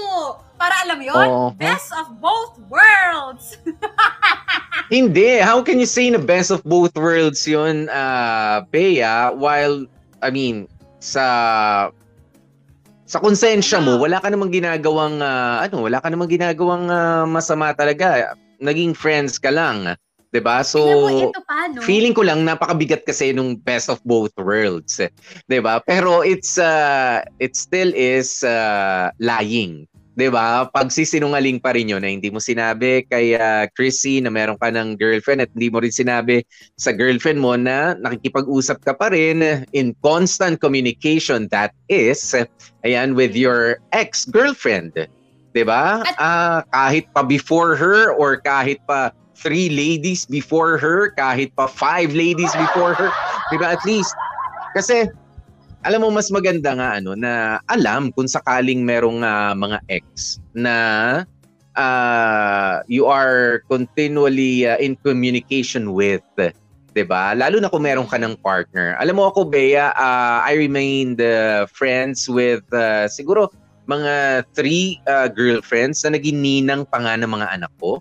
At kaibigan na rin siya ni Mrs. Popoy. 'Di ba? Uh, ganun 'yun eh kasi alam ko eh sabi ko wala eh talagang very sisterly love pala yung naramdaman ko doon sa naging girlfriend ko. 'di ba? Ah, noon pero ito kaibigan natin siya ngayon. Nagchat-chat kayo, nagchat-chat din naman kami minsan, 'di ba? May mga pamilya na rin na sila yung mga ganyan. Well, I don't know with the others. Pero ah pero may mga ganun kasi pwede ka namang magsabi. Ayan, na Ah, uy, so- kausap ko okay lang ba pero hindi nga nagawa ni Nico. eh. Kasi nga, inassume na niya na Mm. alam mo yon naku palala, palalayuin to sa akin. Kasi nga, alam ni Nico kung gaano kabigat, gaano ka-special sa Aha. kanya si Chrissy. 'Di ba? Ano, ano pa man, Nico, alam mo sa sarili mo na, ikaw ba, tingin mo may feelings pa rin tong si Nico kay Chrissy? Ako hindi I ko sure. think alam mo, I think wala na. I Wala, mean, I asked, wala naman pero- na. It's just that meron kasing history itong si ah, Celine. 'Di ba? Merong history si Celine doon sa former relationship niya na ah, sabi kasi dito is ah, traumatic, Traumatic. experience. Oo, na ano eh, eh syempre yung ex-girlfriend eh, para sa isang ah, taong ah, na trauma na katulad ni ah, Celine sa kanyang past relationship ah, is ah, no-no. 'Di ba? Hindi pe pwede 'yan. Oo na oh, talaga nakikipag-usap ka pa rin doon. Hindi, eh. galing siya sa isang traumatic relationship kung ano man yung ano niyan, kung ano man yung naging dahilan, iniwan siya, ah, she got abused, whatever the reason may be. Eh parang isa 'yan sa mga hindi mo masabi. Hindi hindi mo basta masasabi doon sa girlfriend mo, Pea. Napaka bigat, ba? Eh doon pa lang tapos na kayo agad nitong si ah, Chrissy. Tapos na yung communication mo with her. You kailangan mo nang i-cut lahat ng lines of communication. given that factor na itong girlfriend Mm. mo eh galing sa traumatic ah, relationship. Pero alam mo mga kamarkada, isa lang talaga ang point ng storyang to. Lying will never take you anywhere. Uh, hiding uh, something from your uh, partner will not end good. At saka kung may tinago ka man, isipin mo na, i-assume mo na lalabas at lalabas yan. Lalo na kung kalokohan yan. Hindi mo yan madadala sa hukay mo. Dahil bago ka magpunta sa hukay mo, eh, ah, ano yan, sisirit na yan. Magkakaroon at magkakaroon ng butas o magkakaroon at magkakaroon ng senyales na meron kang ginawang ah, kalokohan. Gaya na lang nitong uh, letter sender natin na si Nico. At nakakatawa, Popoy, no? Um, alam ni Nico na, dina-downplay niya yung ginawa niyang, na, natat, medyo natatawa lang ako sa partner. I mean, totoo naman, oh, wala naman silang, ah, hindi naman sila nag-sex, wala naman silang relasyon and everything. Kaya alam yon ginawa niyang pampalubag loob sa sarili niya yon na, di naman ako nakipagrelasyon eh. Nagsinungaling lang naman ako, di naman ganun ka-big deal yun, ganyan, ganyan. Kaya alam mga kamarkada kasi, eto nga, galing nga sa traumatic relationship si Celine. So kahit, Or kahit ano- hindi, kahit hindi galing doon. O sige, the fact na, Mm. alam mo yun, pinagsinungalingan ka, anong mararamdaman mo? Sige nga, may tinago Mm. sa'yo. Anong mararamdaman mo, 'di ba? Ah, does it make ah does it make it ah, parang ano man tawag dito Popo, yung lesser evil between all the possible kasalanan? Ang pagsisinungaling Ah. ba yung pinaka Yes, alam mo Bea, ah, para sa akin kasi ang dating, kung ako si Celine, kung ako yung pinagtaguan ng ah, isang katotohanan, don't you trust me ah, enough? 'Di ba? Napakaliit ba ng ah, pagtitiwala mo sa akin that I can handle this ah, ah, information na merong ka pang communication sa ano? Alam mo, napakalaking bagay kasi na at least alam ko, 'di ba? At kung meron man akong ah, strong ah, opinion na ay nako, seloso ako eh. You know me. Ayoko sana hanggat maaari na may communication ka with her. At least, 'di ba, na dahil mag-partner tayo, ah kumbaga parang ah, nasabi mo sa akin, 'di ba? Natanong mo yung opinion ko. Pero yung gugulantangin mo na lang ako, eh talaga magagalit ako. You don't trust me enough. Sinasabi mo na mahal mo ko, but you have to trust me enough ah, para sabihin yung mga ganito mga bagay. Sino ba yung mga kausap mo? Bakit ka uuwi ng ah, maaga? Sabi mo, ah, masama pakiramdam tatay mo, yung pala kikitain mo si ah, Chrissy. 'Di ba? Why do you have to hide? 'Di ba? All of a sudden. Oh, alam mo ito nga maganda yung sinabi ni Mary ah, Sambilyon Nunez. The end Yeah. doesn't justify the means, ika nga. 'di ba? Yung ah, yung ah, gusto natin, 'di ba? The end. Oo, yung ah, yung pag yung katapusan ayan ng ng ah, gusto sana natin mangyari kasi ah, Nico means well 'di ba Ah, ayaw niyang masaktan hindi niya niloloko yung ah, girlfriend niya na si Celine 'di ba? Tapos si Chrissy rin naman ah, nagiging kaibigan lang rin naman siya kay ah, Chrissy na accidentally ah, close friend ano niya ex-girlfriend niya. Pero hindi rin naging maganda yung paraan niya na siya ay nagsinungaling sa kanyang girlfriend at nagsinungaling din siya doon sa kanyang ex-girlfriend. 'Di ba? Just uh, just so kumbaga ma-serve niya yung purpose niya as the good boyfriend and, uh, of And good course as the the good friend dito naman sa kabila. Tama 'yon. The end does not justify the means. 'Di ba? Maganda yung intention mo pero yung paraan mo para makarating doon ah, minsan may sablay eh. May sablay talaga at dito kitang-kita may sablay. Mm-mm. Sablay na sablay nga naman talaga. Mm. Ah, eto sabi ni ano, sabi ni Sige nga, oh, galing to sa ano ah, tropang babaerong loyal, Popoy ah. Sabi ni Marvin. Pagbigyan. Ikaw talaga ang mali, Nico. Kahit sabihin mo wala kang intensyon kay ex, ganun pa din ang definition yon. Mm. Yan ang dapat nating iwasan, ang mamangka sa dalawang alon. Kasi Alon. imagine mo na lang, Ilog. Dalawang Ilog. ilog, yun. Mm. Alon, meron bang isang alon ka lang na nakita? Ay, umalon ng isang beses. Mamayang hapon na ulit ang alon yan. Alon, tuloy-tuloy yun, Marvin. Ayusin nyo, ha? At saka, ang tawag dito, at saka kamorkada, isipin mo na lang, yung partner mo, merong ano, may parang someone special pa sa kanya bukod sa mo. Ano nilang mararamdaman mo, di ba? Kahit pa sabihin natin kaibigan lang yan or BFF, bakit hindi ikaw ang ginawang BFF? Kaya alam mo po, po, isa yan sa mga ano ko ah, sa inyong mga kamorkada, kapag ka magkakipagrelasyon kayo, siguraduhin na yan yung partner nyo, yan din yung BFF nyo. Yan din yung best friend nyo, yan din yung dapat pinagkakatiwalaan nyo para iisa na Mm. lang, para walang kakompetisyon yung partner nyo. Kasi anong point na may jowa ka kung hindi yun yung best friend mo, hindi yun ang pagsasabihan mo, hindi yun yung unang, alam mo yun, ah, hinihingan mo ng ah, tulong. Ano, may jowa ka para lang may kalandian, para may, alam mo yun, may tagakilig, ha? Para may... Pero alam mo, alam mo, Bea, no, ideally, ganyan sana dapat. Ano? Your lover is also your best friend. Masarap isipin na ganyan sana.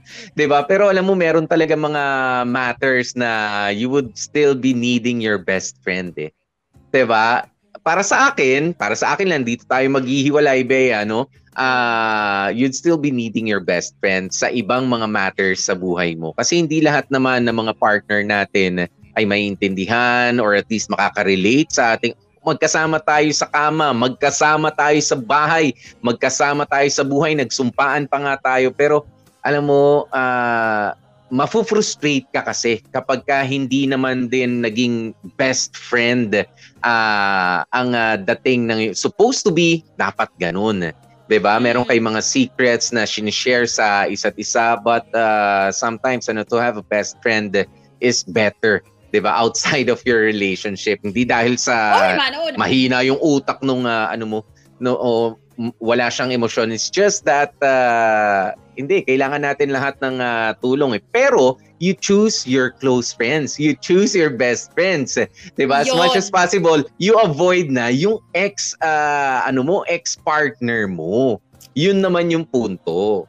Ah, a- and the point is, kung meron ka man, alam mo yun, makakausap na ibang best friend, siguraduhin mo, yung best friend na yun, kilala nung karelasyon mo. Hindi yung best friend na tinatago-tago mo din, utag na loob. Oo. Yun yung Mm. medyo off doon. Ah, teka po po ya, masingit ko lang dahil ah, may nagsabi dito. Ah Nagpadala Ano? siya ng 20 Swedish kronas si Raven, pero Oh, hindi si ko gets Raven. na yung hindi ko gets na yung sinabi niya. Ano bang sinabi? Basahin mo. Hindi ko makita eh. Nasaan ba? Nasa GC. Uh, lying is not a problem. Lying about cheating is a problem. Ayan. Ah, hindi. Kasi totoo naman din yan. Yung sinabi ni uh, Reven, sometimes you just have to lie. 'Di ba? White Diba? You lie. just have to lie. 'Di ba? Kasi ah, dito kasi sa pinag-uusapan natin, uh, this is re- ah, about relationship, ah, about Nico, Celine, and Chrissy.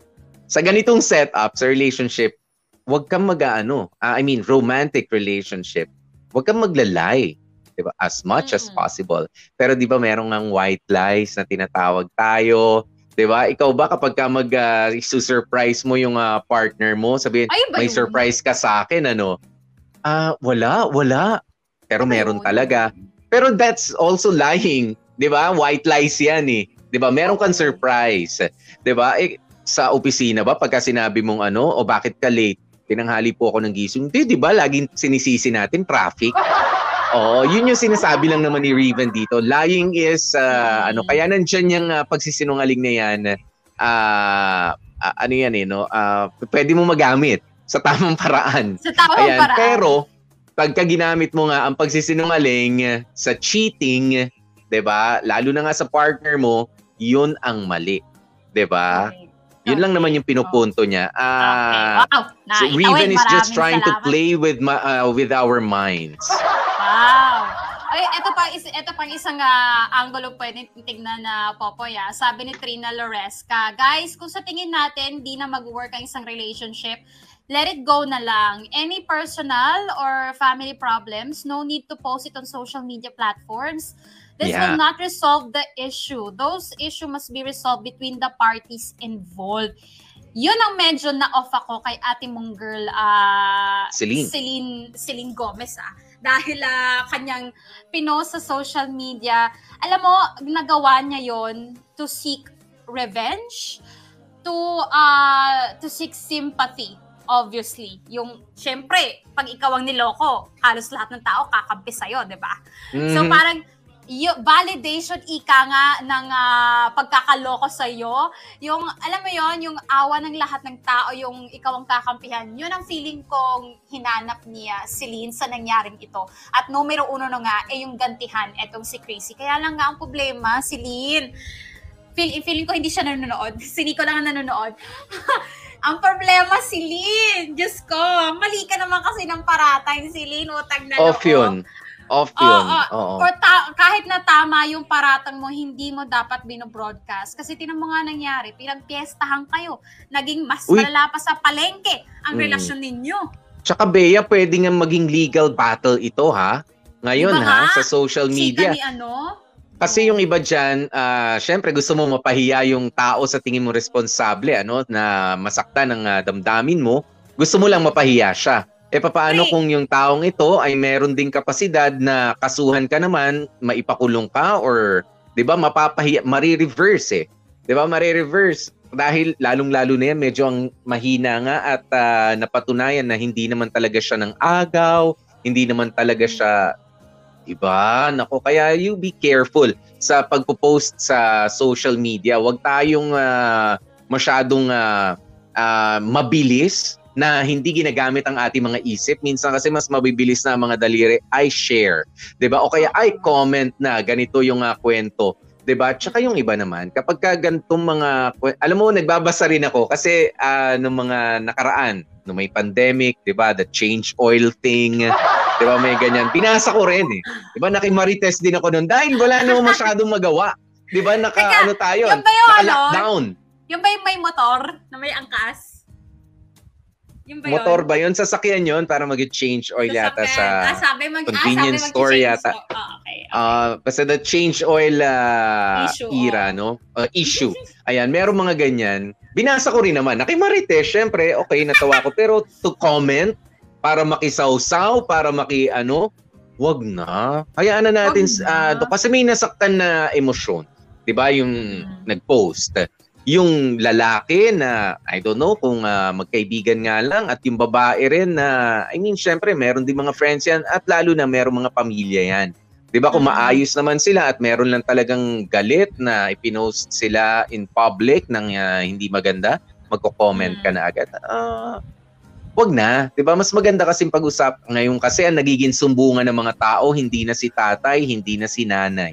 'Di ba? Kasi sino ba ang laging kaharap ng mga tao lalo na sa mga kabataan ngayon, yung cellphone. Nagsusumbong Cellphone, sa Facebook. cellphone which which is not right. 'Di ba? Ang mga komento makukuha ninyo sa cellphone ay ah, iba ang kalidad doon sa mga sa mga payo na maibibigay sa inyo ng kapatid mo, ng magulang mo, ng isang tunay na kaibigan mo, nakasama mo nung ah, mula nung nahihirapan ka hanggang sa guminhawa buhay mo at nagka-problema ka ngayon. 'Di ba? Ang pinagsusumbungan nyo, Facebook, Facebook, Facebook. 'Di ba? Buti sana kung nanonood kayo ng ah, Dear MOR sa Facebook. Well and good. Natututunan nyo yung ganitong mga salita. But I strongly ah, urge you na kapag ka may mga problemang ganito, gawin nyo yung ginawa ni ah, Nico na nakipag-usap siya. Nakagawa, gusto ko yung ginawa niya, nakipag-usap siya sa tatay ni ah, Celine. 'di ba? Aha. Kahit tayo siyang kausapin ni Celine, ah ah, kay ah, Chrissy, 'di ba, nakipag-usap siya. Yung tao sa tao, iba pa rin yung ah, interpersonal eh, no? Hindi yung ah, online lang, yung ating Correct. communication na lamang palagi. Correct. Kaya alam nyo, mga kamorkada, ah, eto may tip ako. Charing. sa Facebook, i-ayusin nyo yung settings ng ano nyo para hindi kayo nabibigla. Meron kasi dun, Popoy, pag may tinag sa'yo, Ah. yung kailangan mo pang i-approve. So, pwede mong i-on yun. Para pag may nagtag sa'yo, hindi siya matic na lilitaw dun sa lilitaw sa wall mo. So, Okay. alam mo, magna-notify siya sa'yo personally kasi nga kailangan mong tignan, kailangan mong i-approve or i-deny. Gawin yung ganon. Para kung sakali man na merong magtag sa inyo na alam mo yun, hindi ka aya-aya yung chika, at least hindi makikita agad ng mga friends mo, na kamag-anakan mo and everything. Ah, makakakita Mhm. lang yung nagtag sa'yo, di ba? Yung mga friends niya and everything. Wala, tip lang, para just in case na alam mo yon may manira sa inyo, o kaya may maganyang sitwasyon, eh, hindi ga, ganun kabilis kakalat agad-agad. Hindi katulad na nangyari kay Mm. Nico. Yeah, wag niyo gawing ah, Ayan. Ah, si- salamat sa tip, pero kung wala naman kayong tinatago, masyado like me, wala akong Wow! tinatago, naghahanap nga ako eh. Naghahanap ako. Kahit pera, wala na akong tinatago, Bea, no? Naghahanap pa nga, kaya naman pa Gcash na kayo, Etchos. Ayan, sabi Uy, nga ni ah. Gil ah, Enriquez, ginawa ng journal ang FB. Alam mo, totoo yan. Di ba parang lahat na lang ng nangyari sa relationship nila ay ah, nangyari. Minsan nga yung personal na buhay, natapilok, may picture. Nung natapilok ha, yung mismo natapilok, na picturean. Tapos nung nasugatan ng konti, gasgas lang naman, picture. Tapos nagpunta ng ospital, sabihin, uy, anong ginagawa mo dyan? Hindi, sinamahan ko lang yung, ah, ano, yung anak ko. Ay, akala ko naman na ospital ka dahil sa tapilok pa. Alam mo yung nagpapaganon, yung intri- I- nagbubuo ah, ng nagpapa- intriga para sa sarili. At saka Poy, alam Tigilan mo yung yan. isa sa mga ayoko nakikita sa pet peeve ko talaga to sa feed ko, yung pinipicture yung sarili nila umiiyak. Yung ah, hurt sila. Tapos alam mo yung magsa-selfie, pruweba na umiyak sila. Tapos yung iba ko sila, ah, please. Cheap, Cheap. mo. I mean, I don't know anong gusto niyong kunin kapag ah, ganun yung ah, ginagawa ninyo. Nakakaloka. Yan. Kaya nga itong sabi ni ah, Mary ah, Nunez, pagka may problema, ipa-dear MOR natin. Yun na lang. May advice pa nga galing kay Popoy at kay Bea. Diba? At hindi lang po sa amin nanggagaling yan, nanggagaling din po sa inyo. Alam nyo, ah, siguro kung lalagay natin sa porsyento, 80% of ah, ah, of what I know about ah, relationships, Bea, dito ko Mm. natutunan sa Dear MOR kasama po kayo. 'Di ba? Sa ilang taon na nandito ako sa programang ito. 'Di ba? Correct. Kasi alam mo po, Dear Poy, MOR yan. hindi mo hindi mo man maranasan yung mga kung lahat ng pwedeng mangyari sa isang relationship, at least aware ka na anything is possible, 'di ba? At alam mo na anong gagawin mo pag kung sakaling mang mangyari sa iyo. At speaking uh, Popoy ng mga anong tawag dito? Ah, uh, Papa Gcash, teka, mahabol bati ko lang. Yung magpapajika. Nakikita ko nagpa-flash ng ano yung mahiyaing number ni Popoy. Ayan, oh. oh. Anong tawag dito? Na, na- nag-start na kasi tayo bago pa man magpadala. Pero alam mo yon better late than never. Si Rene Trinidad, nagpadala ng 530 stars, tapos sinundan pa ng 310 stars. At Wow. binabati niya yung asawa niya na si Mary Ann at yung sympatembags niya na si Kathy and Ruby Red. Oh, maraming Mhm. salamat sa Trinidad family. Thank you so much. Hinako Thank you, thank you so very much. At syempre sa mga nag-share ng ating kwento ngayon, ay nako, kung gusto nyo medyo mainis, medyo mas stress, kung sakaling masyadong smooth sailing ang ah, relationship ninyo, itag nyo na yung mga friends nyo.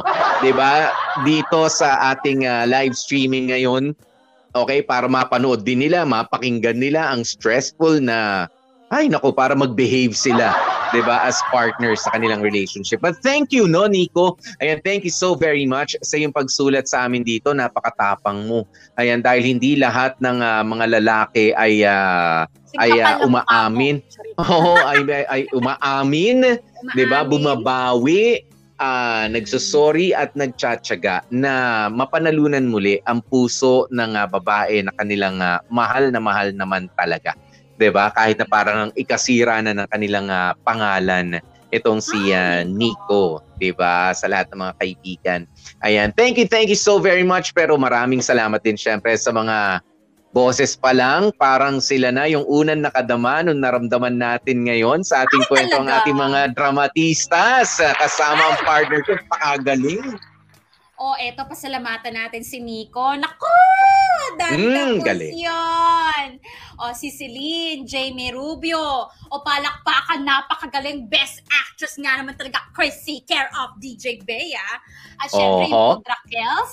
Pudra Kells niya, Nico Jan Kamat. At ang napakabait na Pudra Kells niya, Celine. Hindi ako sanay na mabait ha, China Pops.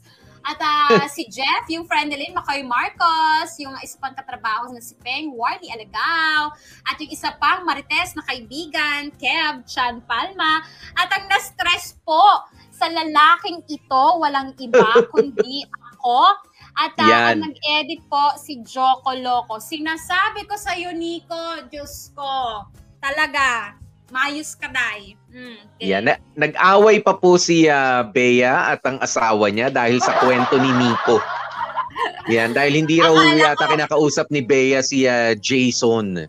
'di ba? Nang uh, ilang araw nang dahil sa mga kwento ni Nico. Dahil nafi-feel ni ano eh, nafi-feel yata ni Bea no na parang ano ba kita? Hindi naman ako nanloko yang yang Nico na kausap mo sa phone, yung ginagawa mong kwento yan yung ano, kaya nako, ay, medyo mat... Ay, boy! Yan, pwede nang huminga, Bea, ha? Napacheck talaga ako sa cellphone ng Diyosawa ko pagkatapos ko marinig itong mm. kwento ng walang... Ay, Diyos ko, Nico. Nakita mo yung chat namin? Ha? Nakita mo yung mga chat namin?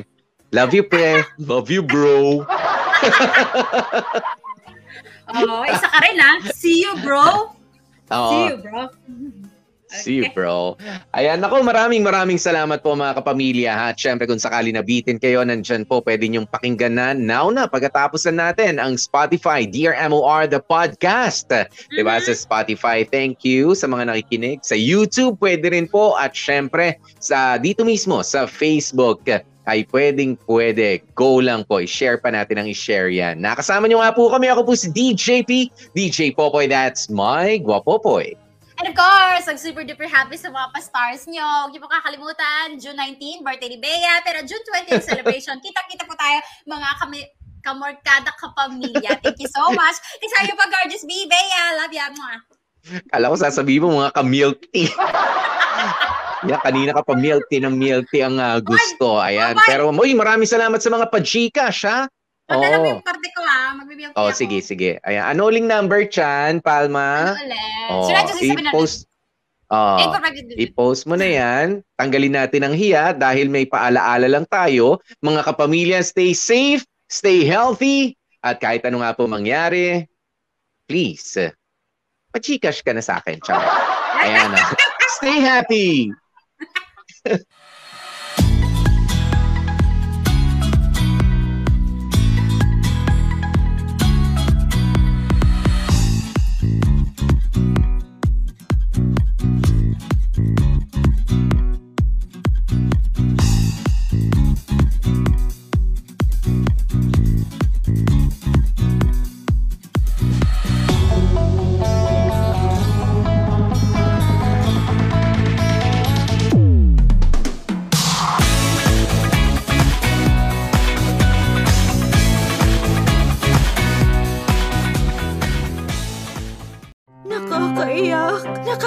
Nakakakilig! Nakakatawa! Nakaka-inlove! Dear MOR!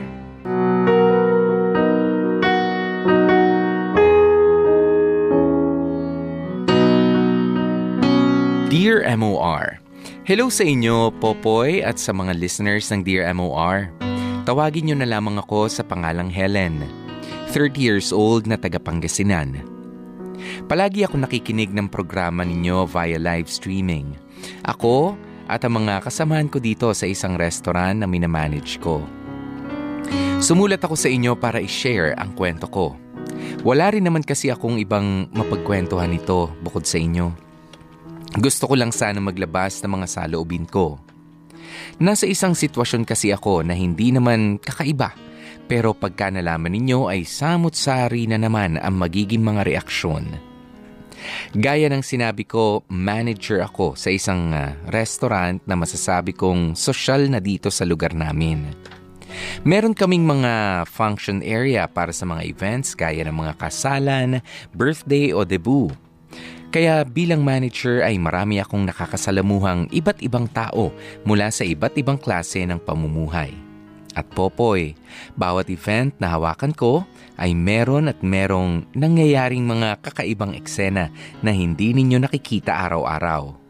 Gaya na lamang ng isang birthday party na inorganize ko ilang taon na ang nakalilipas. Maki, maayos na ba yung bulaklak sa entrance? Siguraduhin mong pantay yung arrangement, ha? Yes po, madam. Okay na. Oy, Buboy, hindi ba nahuli yung kitchen staff mo? On track ba yung mga nasa menu? Opo, ma'am. No problem doon. Ah, malapit na mag-start yung event, ha? Nagdadatingan na yung mga ibang bisita. Kapag may problema, kahit gaano kaliit o kalakihan, ha? Make sure ipapaalam nyo sa akin.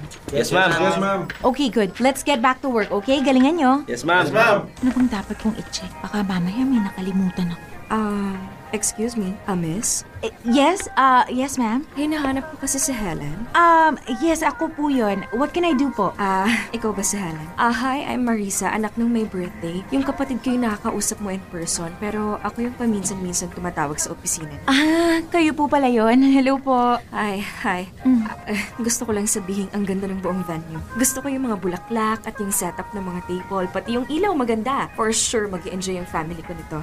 Thank you po. I'm glad na gustuhan ninyo. Asahan niyo po na I will do everything para maging maayos yung 70th birthday ng father nyo. In case po na meron kayong concern, don't hesitate na sabihin sa akin kaagad. Okay, sige. Thank you so much ulit, ha?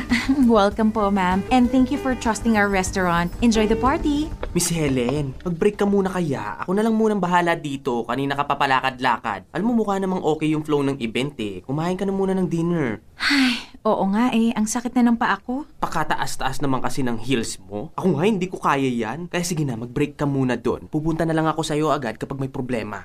okay, thank you, Maki ah. Babalik din ako kaagad. Ay, doon na nga muna ako sa lunch magpapahinga. Talaga ba, Albert? Ngayon mo talaga gagawin to? Alam mo namang mahalaga sa akin tong araw na to eh. Ano yun? May nag-aaway ba? Sa inyo. Importante sa inyo. Dumating naman ako, di ba? Dumating? Dumating lang. Nagpakita lang tapos wala pang isang oras, aalis ka na. Si Miss Marisa? Sino ko usap niya? Uunahin mo talaga yung trabaho mo? Eh, pinagbigyan na kita, di ba? Ano pa ba gusto mo? Yun na yun? Yun na pala yung pinagbigyan para Alam sa'yo? mo, ikaw sumusobra ka na talaga eh. Um, excuse me? Ah, ah, Helen. Hi, Miss Marisa. Um, is everything okay? I'm so sorry to interrupt, ha? Kaya lang kasi rinig sa buong hallway yung, um, yung conversation ninyo. Labas-masok kasi yung mga bisita, baka marinig po kayo eh. Actually, we have a conference room. I can open up for you para makapag-usap po kayo ng maayos. Hindi na. Thank you very much, Miss Helen. Pero mukhang tapos na yung usapang to. Total, aalis na naman tong kausap ko eh. Bahala ka sa buhay mo. Excuse me. Marisa! Marisa! Um, sir, are you okay? Ah, okay lang ako. Ah, pasensya ka na, miss ha. Ah, Helen po. Ako po yung manager nitong restaurant. Helen, thank you. Ah, Albert nga pala. Good evening po, Sir Albert. Ah, sorry sa mga narinig mo. Nako, okay lang po yun. Sorry din po for interrupting, sir, ha? Uh, gusto niyo po ba ng tubig? No, no, thank you. Um, alis na rin naman ako eh. Um, okay po. Sige, sir. Ingat kayo sa biyahe, ha? Um, excuse me. Ah, may flower shop ba malapit dito? Po? Ah, flower shop. Um, ano ba magandang ibigay kay Marisa? Ano bang dapat binibigay sa isang babaeng dragon? Ah, well, meron pong flower shop sa dulo ng kanto, pero Mm. baka pasaran na po sila ng gantong oras. okay, sige, sige. Um, salamat. Ah, pero Sir Albert, Yeah. bukod po sa bulaklak, ang pinaka-best po na pwede niyong mabigay ay um, oras. Mm. Unsolicited advice lang po ha. I hope you don't mind, pero wala pong tatalo sa oras eh. Sige po sir, excuse me. At doon ko na nga nakilala mag-asawang Albert at Marisa Popoy. Noong mga panahong yon ay 24 years old pa lamang ako at ang mag-asawa ay ah, mas matanda sa akin ng higit 10 taon. Bagay na bagay sina Albert at Marisa. Maganda si Marisa kahit na petite, samantalang si Albert naman ay matangkad at uh, matikas ang pangangatawan. Mukhang matagal na silang mag-asawa dahil hindi ko naramdaman ang uh, newlywed bliss na palagi kong nakikita sa iba kong mga naging kliyente. O pwede rin namang nagkataon lang na may pinag-aawayan sila nung nagkasalubong kami. Bumalik ang mag-asawa nung sumunod na araw sa restaurant para siguro magpasalamat sa pag-organize ng uh, event nila sa akin. Yun nga lang ay nakalive ako, kaya hindi ko na sila nakausap pa. Pero noong sumunod na araw ay nakatanggap ako ng isang kakaibang regalo. Um, mukhang okay naman yung kita for this month. Pero hindi sing taas like last month. Ay, naku, ano kayong problema? Pasok! Miss Helen?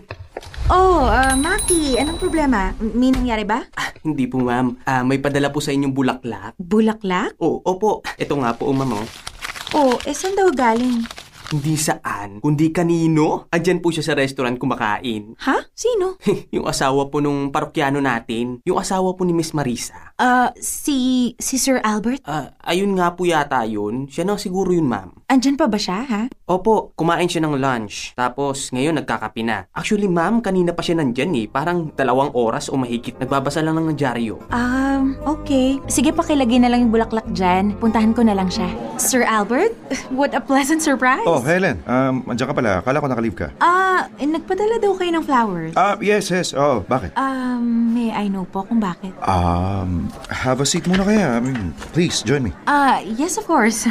Um, may gusto ka ba? Ah, no sir, thank you. Katatapos lang din po namin mag-lunch break. Mm. Ah, so, para saan po pala yung flowers? Ah, wala, wala. wala. Pasasalamat ko lang yun. Um, ginawa ko kasi yung payo mo na, alam mo na, maglaan ng oras kaysa magbigay ng bulaklak. Oh, ah, you're welcome po. Pero maliit na bagay lang naman yan, sir. At saka, sorry ha, medyo nangialam Hindi, po hindi, ako. hindi. That's okay. Uh, uh, like you said, nakatulong yung payo mo. Medyo inayos ko yung oras ko. Eh, di, hindi na dagon si Marisa. Good to hear po. Sayang, bakit hindi niyo naman po siya sinama dito para mag-lunch? Ah, kasi siya naman yung busy ngayon eh. Um, anyway, ah, thank you sa flowers. Oh, alis ka na? Eh, yes, sir. May trabaho pa. And baka nakakastorbo Hindi, hindi, hindi. It's okay. Please, please, please do stay. Um, misa na naman tayo makahanap ng makakakwentuhan eh. Di ba? Ah, actually, sir, Hmm. may mga trabaho pa po kasi po kaya I need to go. ah, ganun ba? Ah, sorry. Ah, I'm really sorry. Ah, Oo nga naman. Pasensya ka na. Sige, sige. Ah, marami kasi akong oras nga. okay lang po, sir. Pansin ko nga po eh. Kaya dapat sinama niyo si Miss Marisa para dagdag quality time sana. Ah, oo nga eh. Pero salamat. Mhm. Sige po. Okay na ba lahat, Maki? Yes, Miss Helen. Kami na po ang bahala. O, ingat po sa pag-uwi. Ah. Okay, sige. Thank you ah. See you tomorrow. Sige po, bye. Teka, si, si Sir Albert ba yung nasa parking? Sir Albert? Oh, Helen. Hi. Ah, teka. Saan ka pupunta? Out na po ako, sir. Uwi ka na. I mean, teka. Papasok pa lang ako para mag-dinner sana eh. Sige lang po, sir. Enjoy po kayo. Pero wala ring silbi kung wala ka na pala. Ah, po? I mean, ikaw naman yung sinadya ko eh. Ganitong oras pala yung uwi mo? Ah, alam ko na. Sa iba na lang tayo mag-dinner. Libre ka ba? My treat. Um, tayo po? Yup, kahit saan mo gusto. Um, bakit po, sir? Wala naman. Gusto ko lang kapagkwentuhan. Eh, si Miss Marisa po. Ah, kasi, mm, Ah, sir, pasensya na po ha. Hmm. Pero hindi po yata tamang mag-dinner tayo ng tayo lang. Hindi naman po sa pagiging malisyosa pero hindi lang po tama. Baka may makakita at ano pa yung isipin. ah, ganun ba? Siguro dyan na lang sa restaurant nyo. Wala ba kayong private room o kaya sa conference room na lang na ino-offer mo Ah, dati? sir, sir, um, teka lang po ha. Hmm. Ano po ba talaga yung pakay ninyo? Ilang beses na kayo nagpabalik-balik sa restaurant. Tapos, lagi nyo daw akong hinahanap. Nagpapadala pa po kayo ng bulaklak. Ah, ganito po ba kayo makipagkaibigan? O meron na po ba akong dapat isipin? Magderechahan na po tayo, sir. Kung mali po ako ng mga iniisip ko, edi okay. Wala naman pong problema. I stand corrected. Pero kung tama po ako sa hinala ko, edi maging honest na po tayo. Um, kasi, ang totoo niyan, hindi ka mawala sa isip ko. Eh, hindi ko alam kung bakit, pero kailangan kita makita eh. Mapasama eh, pwede. Popoy, umpisa pa lang ay alam ko na na-type ako ni Sir Albert. Halatang halata kasi siya. Ilang beses siyang nagpabalik-balik sa restaurant para lang makipagkwentuhan. Noong una ay sinubukan kong iwasan na siya. Pero makulit talaga si Albert, kaya eventually ay pinagbigyan ko siya sa pakikipagkaibigan na hinihiling niya. Pero syempre, magpakatotoo tata na tayo. Hindi lang pag pakikipagkaibigan ang habol ni Albert. Umpisa pa lamang ay pinapakita niya niya ang uh, intensyon niya na gusto niya nga ako. Gusto niya akong maging girlfriend niya. At Popoy, kasalanan ko rin siguro kung bakit hindi ako tinigilan ni Albert. Wala sa itsura ko ang isang malanding babae. Maayos naman akong manamit, maayos din akong kumilos, maganda ang trabaho ko at wala akong mga lalaking nakahilera sa tabi-tabi. Pero hindi ko talaga pinigilan si Albert sa pagpapakita niya ng intensyon niya. Hindi ko siya dineretsa o kinumpronta. Hindi ko ipinakitang nainsulto ako dahil naisip niyang uh, posible akong pumatol sa isang lalaking may asawa na. Sa madaling salita ay uh, in-entertain ko siya. Hinayaang manligaw. Kaya paglipas ng ilang linggo ay nagkaroon na nga kami ng relasyon. Isang maling relasyon pero mukhang normal. At sa sobrang normal ay hindi ko na namalayang lumipas na pala ang isang taon. Gusto mo ba gawin kong maanghang to? Albert? Albert? Hmm. Ano bang problema? Bakit bagsak na bagsak yung mukha mo? Ah, wala, wala, wala. Problema sa negosyo. Oh, anong nangyari? Kwento mo na. Mas gusto ko kapag marinig ko yun kaysa sa buntong hininga mo. Dami kasing detalye pero I mean in short, kulang ako sa pera, kulang sa budget. Eh, kailangan bayaran sa supplier, short ako ng isang daang libo. Eh nung isang taon pa to naghihintay.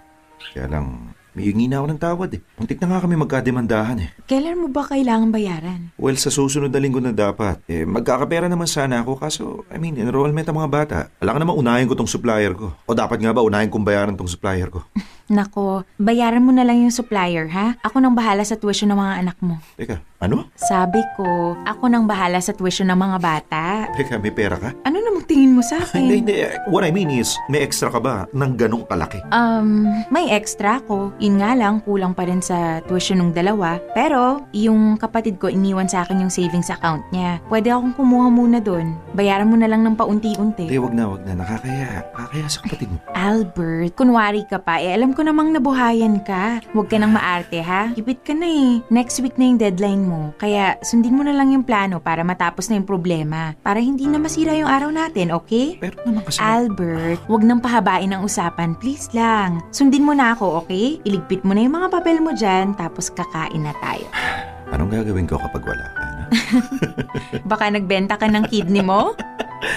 Kailan maraming salamat ha. Hulog ka ng langit. Maraming salamat. Dami-dami ko ng utang sa'yo. Bayad mo na yung mga nauna ha. well, oh, pero yung utang na loob hindi ko mababayaran yun. Huwag mo na lang idagdag yung mga palya mo sa pera para masaya. sige, sige. Promise. Itatry ko. oh, Albert. Hmm. Si Marisa tumatawag ulit. Sagutin mo na. Huwag na, huwag na. Hayaan mo na siya. Ayun yung sinasabi ko eh. Pag tumatawag ang misis mo, sagutin mo. Huwag na huwag mo siyang bibigyan ng dahilan para mag-alala. Unang iisipin niyan, baka napano ka. Pero sunod agad yung iisipin niyan, baka may kasama kang iba. Baka nakakalimutan mo. Matik madaling mag-isip ng kung ano-ano ang mga babae. Kaya sige na, sagutin mo na yan. sige na, ako na. Hello? Hmm. Oo, pauwi na ako. Minto lang ako sa gasoline station para mag-CR. Oo. Oo na. Sige, sige. Oo nga. Sige na, bye. O yan, kinausap ko na. Alam mo, pinapahamak mo yung sarili mo. Bakit naman? Kausapin mo ng maayos. Nang normal, yung relax. Hindi yung nagmamadali ka. Mukha kang may tinatago eh. I mean, halata kang may tinatago. Tsaka, mag-I love you ka next time ha. Diyan ka madadali eh. Yes, ma'am. I mean, expert na expert. Buti nga expert ako. Ikaw dapat yung ganito eh. Oh, wala ka na bang nakalimutan? Hmm, mukhang wala na naman. Siguraduhin mong lahat ng gamit mo nasa bag mo na ha. Yup. Baka mamaya may maiwan at paniguradong hahanapin ni Marisa yun. Teka, paamoy nga ng polo mo. okay, clear. Mag-ingat ka pag uwi mo. Oh, bakit? Anong problema? Bakit nakatingin ka lang ng ganyan? Hmm, wala naman. Pinaisip lang ako. Ano? Gusto mo ba magsama na tayo? Ha? Ano ka mo? I mean, magsama na tayo. Iiwanan ko na si Marisa. ano? Yan ang wag na wag mong gagawin, Albert. Kahit kailan wag mong iisiping balang araw, eh yan yung plano nating gawin, okay? Bakit naman? Dahil ayoko. Ayaw mo. At hindi ako nagpapakamartir, Albert. Ayoko talaga. O dahil ba na-trauma ka sa asawa mo dati? Hindi rin. Oh. Anong trauma-trauma yung sinasabi mo, ha? Albert, Hmm. simple lang. Ayoko ng sakit ng ulo. Masaya na ako sa ganito. Tahimik naman tayo. Nagagawa naman natin yung mga gusto natin. At higit sa lahat, nakukuha natin yung mga kailangan natin. So, okay ka na sa ganito? Isa pa, magiging marriage wrecker na lang siguro ko kung pabaya ka at malalaman ni Marisa ang tungkol sa atin. Pero ayokong maging home wrecker. Maayos naman kayo ng pamilya mo, di ba? Lalo na ng mga anak mo. Kaya wag mo nang guluhin utang na loob. Binibigyan mo lang ako ng sakit ng ulo kapag ginawa mo yung isang bagay na hindi ko naman hinihingi at hindi ko gugustuhin hingiin. Popoy, noong mga panahon na yon ay ako ang klase ng babae na ayaw ng seryosong relasyon. Yung bang ayaw pa sa commitment. Kaya naman pumayag akong makipagrelasyon kay Albert. Siya ang perfect candidate para sa akin. Nakukuha ko ang mga perks ng isang relasyon. Pero wala ang baggage na kasama nito. After ng saya ay babalik siya sa pamilya niya at ako naman sa sarili ko ring buhay. Sa isip ni Albert, kinuha niya ako bilang kirida niya. Pero ang totoo ay siya ang kinuha ko para sa pangsarili kong pangangailangan. At sa loob nga ng isang taon naming relasyon, marami akong natutunan kung bakit may mga lalaking naghahanap ng iba bukod sa kanilang mga asawa. Base sa experience ko kay Albert, gustong gusto niya akong kasama dahil hindi ako pabigat sa kanya. Hindi ako sakit sa ulo. Hindi ko siya binibigyan ng problema o ng ikay-stress niya. Stress kasi siya sa pamilya niya. Kabilaan ang mga problema sa pera, sa oras at kung ano-ano pa.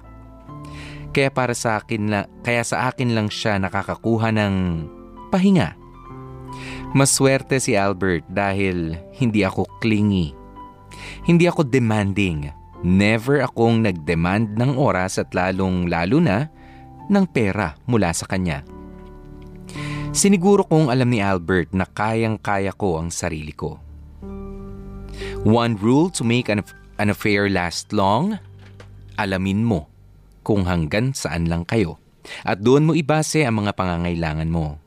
Yan ang madalas na makalimutan ng mga katulad kong kerida. Kaya nagiging komplikado tuloy ang lahat to the point na may nasisira ng pamilya. Oo, Popoy, isa akong kerida, mistress. Katulad din ng iba, etc., etc. Pero ang pinagkaiba ko siguro sa kanila ay yes, I am a mistress, but I am a very, very good mistress. Hashtag Dear M.O.R. Mistress. Popoy, hindi lang naman pangangailangan sa kama ang dahilan kung bakit naghahanap ng iba ang isang lalaki. Gaya ng sinabi ko kanina, pahinga ang isa sa mga kayang i-provide ng isang kerida. At sa sitwasyon namin ni Albert, ako ang tagapakinig sa lahat ng hinaing niya sa buhay. Walang halong judgment, walang kasamang talak dito, talak dyan. Nakikinig lang ako at nagbibigay ng payo kapag kailangan. At sa totoo lang, ay madalas ako pa ang rumeresolba ng mga pinoproblema niya. Albert? Hi. Anong ginagawa mo dito? Bakit parang biglaan yata yung pagdalo mo dito sa restaurant? Hmm, busy ka ba? Ah, hindi naman masyado. Pwede kaya tayo mag-usap. I mean, importante lang sana. Parang may problema ka. O halika dito sa conference room.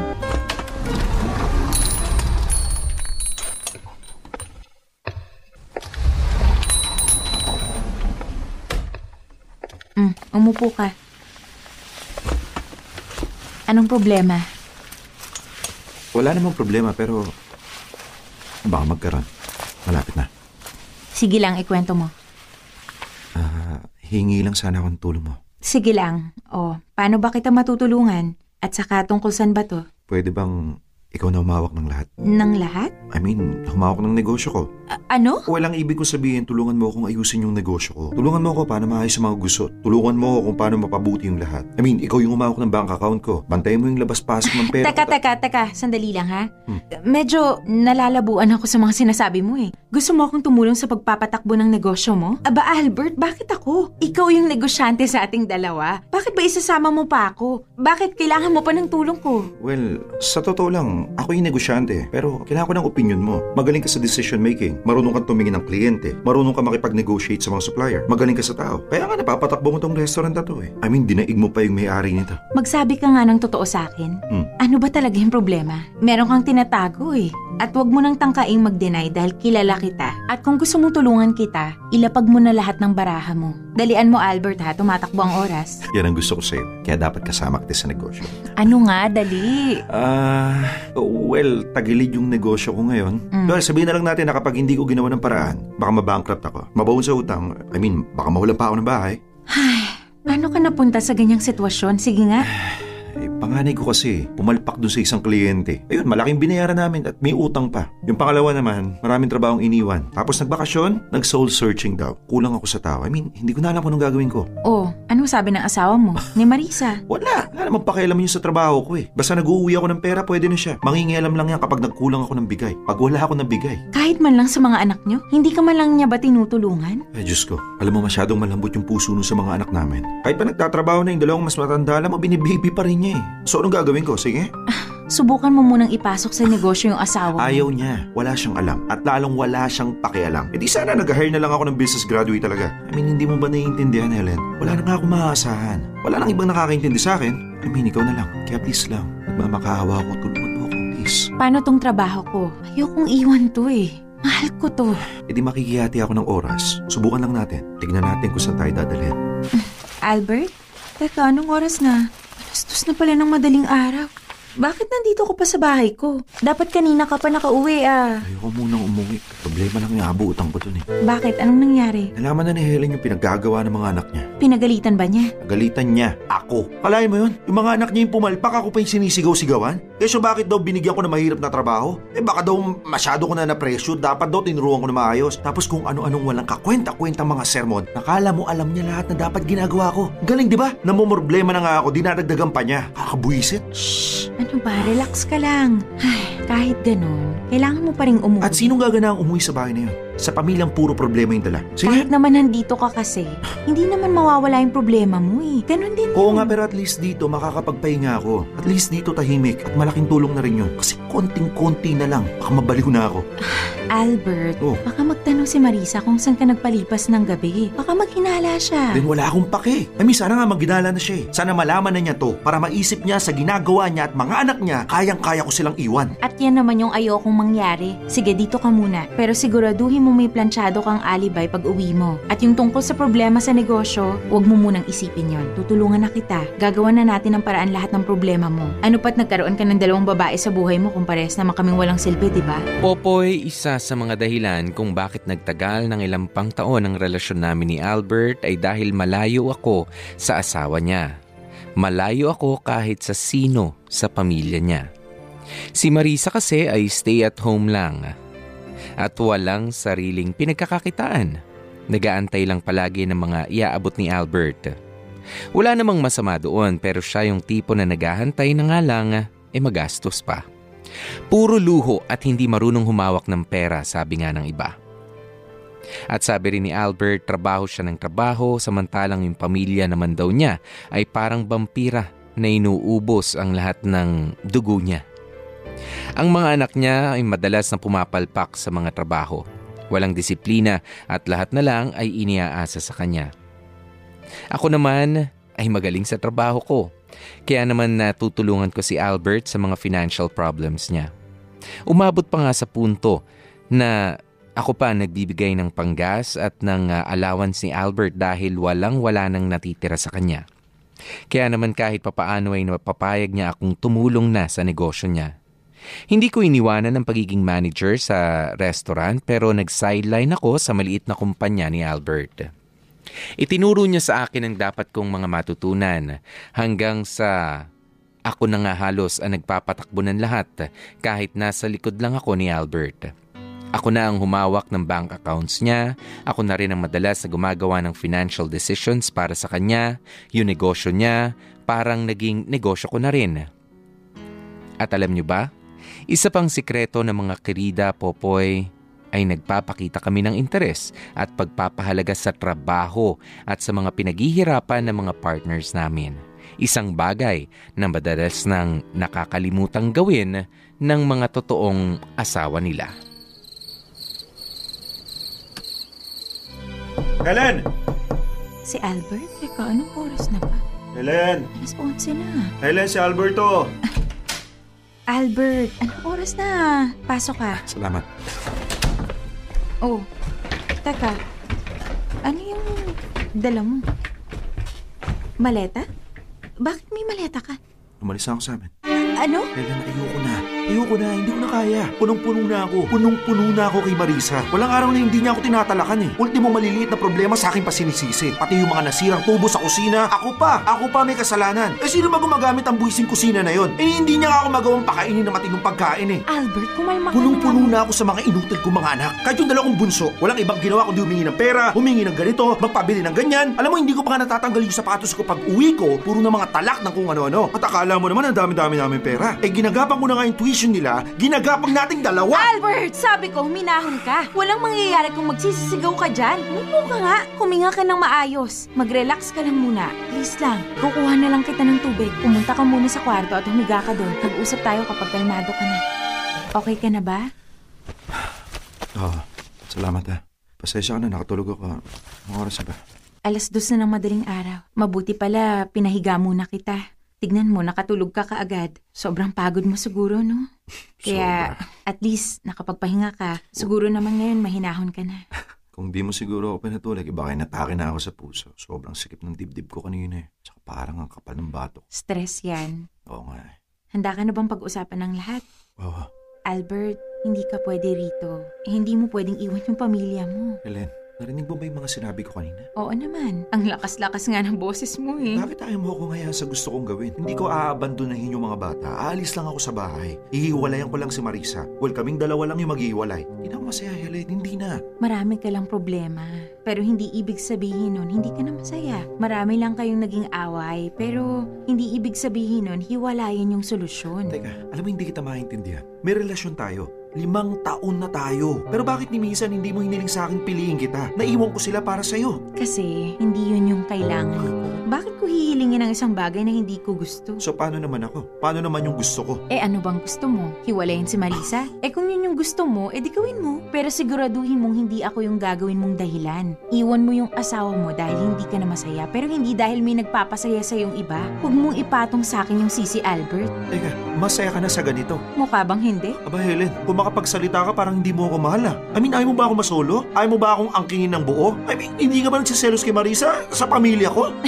Albert, alam mo, tunog bata ka pa sa part na yun. Sagutin mo yung tanong ko. Siyempre, mahal kita. Magtatagal ba tayo ng limang taon kung hindi kita mahal? Ang akin lang, hindi ko gagawin yung ine-expect mong ginagawa ng isang number two ng kirida, ng mistress. Alam ko yung pinasok ko. Alam ko kung ano yung dapat o hindi sa gantong klaseng relasyon. Aba, napakaswerte mo nga dahil hindi naman kita nilalayo sa pamilya mo. Tapos ikaw naman yung nagre-reklamo. Yun ang nga yung pinagtataka ko sa iyo eh. Yung iba dyan halos maglupasay, piliin lang sila. Pero ikaw, I mean parang ang taas ng pride mo Anong eh. sabi mo? Yung iba dyan. Kinumpara mo talaga ako sa iba dyan. Ang ibig ko lang sabihin... Aba, ang kapal naman ng mukha mo. Gusto mo talagang maglupasay rin ako? Gusto mo bumaba ako sa ganong level? Para ano? Para masabi mo sa sarili mo kung gaano ka kamahal ng babae, kung gaano ka kagwapo. Hindi ganun, Helen. Na pina- Ano ngayon kung mataas yung pride ko? Baka nakakalimutan mo, Albert. Hindi ikaw yung nagpapatakbo ng relasyong to. Hindi mo ako pinili. Ikaw yung pinili ko. Sorry. At baka nakakalimutan mo rin na kaya nag-work yung relasyon natin nang walang kadrama-drama. Dahil alam natin yung limit natin. Nasa iisang direksyon yung tingin natin. Ngayon kung medyo gegewang-gewang ka na dyan sa nilalakaran natin, dun tayo magkakaproblema. At alam mong ayoko ng problema. Eh paano kung gano'n na nga? Paano kung nagbago na yung gusto ko? Gusto ko ang buhay na ikaw yung kasama ko. Albert, nasasabi mo lang yan dahil hindi mo pa nakikita yung sakit na gagawin ng pamilya mo. Sige, wag na si Marisa. Sa mga bata na lang. Lalo na yung dalawang nag-aaral pa. Kaya ba ng konsensya mo masira yung pamilyang inaasahan nila? Hindi kaya ng konsensya ko yun. Kung ikaw kaya mo, aba may problema sa'yo. Bumalik ka na sa asawa mo. Bumalik ka na sa mga anak mo. Babae lang ako, Albert. Oo, marami akong kayang ibigay sa'yo. Pero marami din silang katangian na hindi mo makikita sa akin. Okay na tayo, Albert. Okay naman yung lahat eh. Huwag mo nang sirain ang dahilan sa akin. Popoy, never akong naging demanding kay Albert.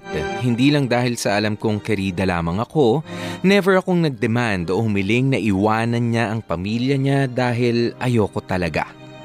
Ayoko magsama kami na parang tunay na mag-asawa. Gaya ng sinabi ko, ayoko ng buong commitment. At isa pa, nagawa nga niyan lokohin ang asawa niya, eh hindi malayong magawa rin niya sa akin yon pag nagkataon. Para lang akong kumuha ng batong ipupukpok ko sa sarili kong ulo. Mahal ko si Albert, oo. Totoo yun. Pero ginagamit ko pa rin naman ang utak ko. Alam kong hindi pa rin ako dapat magtiwala ng buong buo sa kanya. Kaya naman nanatili kami sa sitwasyon namin, Popoy. Magkikita kami ng halos araw-araw, lalo na nga kapag ka weekends. Tuloy pa rin ang pagtulong ko sa negosyo niya. Ang totoo nga niyan ay naging maayos si Albert at ang pamilya niya nang dahil sa mga tulong ko. Bukod sa tulong pinansyal ay tinuturuan ko rin si Albert kung papaano maging maayos ang relasyon sa asawa at mga anak niya para naman hindi na pumasok pa sa isipan niyang iwanan sila nang dahil sa akin. In short, Popoy, ay naging mag-best friends din kami ni Albert. Pasok! Ma'am Helen? Oh, Maki, bakit? Ma'am, may bisita po kayo? Ah, ayun na ba yung nag inquire sa function room natin? Ay, hindi po ma'am si, ano po eh, si Miss Marisa po. Ah, sige, papasukin mo na. Salamat. Okay po, teka. Tuloy po kayo, Miss Marisa. Maki, dalhan mo naman kami ng juice, please. Sige po. Ah, Miss Marisa, have a seat. Salamat. Ano pong atin? Bago ang lahat, huwag ka na magpanggap. Kilala kita. Alam ko kung ano ka sa buhay ni Albert. At alam ko kung gaano ka nakatagal na parang ahas na nakapulupot sa kanya. I understand. Alam kong alam mo na. Kitang-kita naman sa mukha mo pagpasok mo pa lang. Ano bang sadya niyo dito, Miss Marisa? Paano mo na atim, ha? Paano mo na atim na makisabit sa pamilya ng may pamilya? Paano mo na atim maging, maging isang kirida? Anong meron sa'yo? Bakit baliw na baliw sa'yo si Albert? Seryoso mo bang tanong yan? O naglalabas ka lang ng sama ng loob? Bakit? May matino ka bang maisasagot doon? Siguraduhin mong hindi ako matatawa, ha? Simple lang. Utak yung ginagamit ko at hindi ng puso. utak? May utak ka? Kung may utak ka, hindi ka magiging kabit? Kung wala akong utak, baka wala ka ng asawa ngayon, Miss Marisa. Anong sinabi mo? Alam mo ba kung bakit naghanap ng iba si Albert? Ipapaliwanag ko sa'yo. Una sa lahat, dahil mahina ka. Sa tinagal ng panahon na alam mo yung tungkol sa amin, ngayon ka lang nagpakita sa akin? Ngayon mo lang ako sinugod? No, um, hindi sinugod. Ngayon mo lang ako dinalaw. Bakit? Bakit ngayon ka lang nagpakita sa akin? Ni wala kang sinabi kay Albert na alam mo na? Natatakot ka ba? Hindi ako natatakot sa'yo. hindi sa akin. Pero natatakot ka na baka iwan ka ni Albert. Kaya hinayaan mo na lang magpatuloy ang lahat. Hindi takot yon Helen. Pagtitiis. Eh bakit ka magtitiis? Kasi natatakot ka. Pangalawa, pangalawang dahilan bakit naghanap ng iba si Albert. Kasi mahina siya. Ang hina ng loob niya. Ang hina niya sa temptation. Ang hina niya. In short, pareho kayong mahina. Kaya nga hindi ko siya kinukuha sa iyo eh. Bakit ko kukunin ang taong nagtaksil na sa iba? Kaya pasalamat ka sa akin, Marisa. Hindi ko sinisira ang pamilya mo. Impacta! Sa ginawa mong yan, tingin mo hindi pa sira yung pamilya ko? Sira ba? Eh sa'yo pa naman siya umuwi, di ba? Nagsasama pa rin kayo. Wala pa rin namang alam ang mga anak niyo. Buong buo pa rin kayo. At anong gusto mo? Magpasalamat ako sa'yo? Tanawin kong utang na loob yung pagiging mabait mo, ha? Hindi naman. Ang akin lang, wag ako ang sisihin mo. Sisihin mo si Albert. Sisihin niyo yung mga sarili ninyo. Kasi kahit isang daang ako pa ang hirap mo kay Albert, kung masaya kayo, kung maayos kayo, walang mabubuong kahit ano sa pagitan namin. Kabit na kabit ka talaga kung magsalita. Baka ikaw yung hindi masaya. Kaya sa dinami-rami ng lalaki, sa may asawa ka pa pumatol. Oo nga eh. Feeling ko nga rin naging malungkot ako kaya ako pumatol kay Albert. Pero hindi pa naman ako ganun kamiserable para agawin siya ng tuluyan sa inyo. Ang kapal ng mukha mo! Alam ko yun. Pero alam mo naman siguro yung kapal ng mukha kong to ang bumubuhay sa inyo. Alam mo, doon nga ako hindi makapaniwala eh. Mga agaw ka na nga ng may asawa, mang Aagaw ka pa ng pera. Pera namin yan. Pera ng asawa mo. Ang pera niya ay pera ko rin. Yan ba yung tinatatak mo sa isip mo? Kaya pala halos mamulubi na kayo. Inaangkin mo na ang hindi mo naman pinaghirapan. Ugali mong hingin yung mga kikitain pa lang. Ibalik mo sa amin yan. Matagal na kayong nawala ng pera, Marisa. Ako na nga lang yung nagsalba kay Albert. Kaya lahat ng perang to, pinagtrabahuhan ko. Yung pangtuwasyon ng mga anak mo, yung kinakain ninyo, yung para sa mga luho ninyo, yung pambili mo ng damit, lahat yan galing sa akin. Inaangking ko ba? Hindi, di ba? Kay Albert pa rin yan lahat. At alam mo yung nakakatawa, Marisa? Alam kong galit na galit ka, pero hindi mo magawang awayin ako kasi alam mo kung ano yung hawak ko. Ano, anong ibig mo sabihin? Hindi ka naman nagpunta dito para awayin ako, di ba? Nagpunta ka dito para humingi ng pera. Nasa ospital si Albert, di ba? Kaya ganito na lang. Itigil muna natin tong usapan na to. Bibigyan muna kita ng tseke. Magkano ba? 50? 50,000? Ah, teka. Ayan, si Albert muna yung asikasuhin mo. Kapag magaling na siya, saka ka bumalik sa akin. Saka natin ituloy yung usapan na to.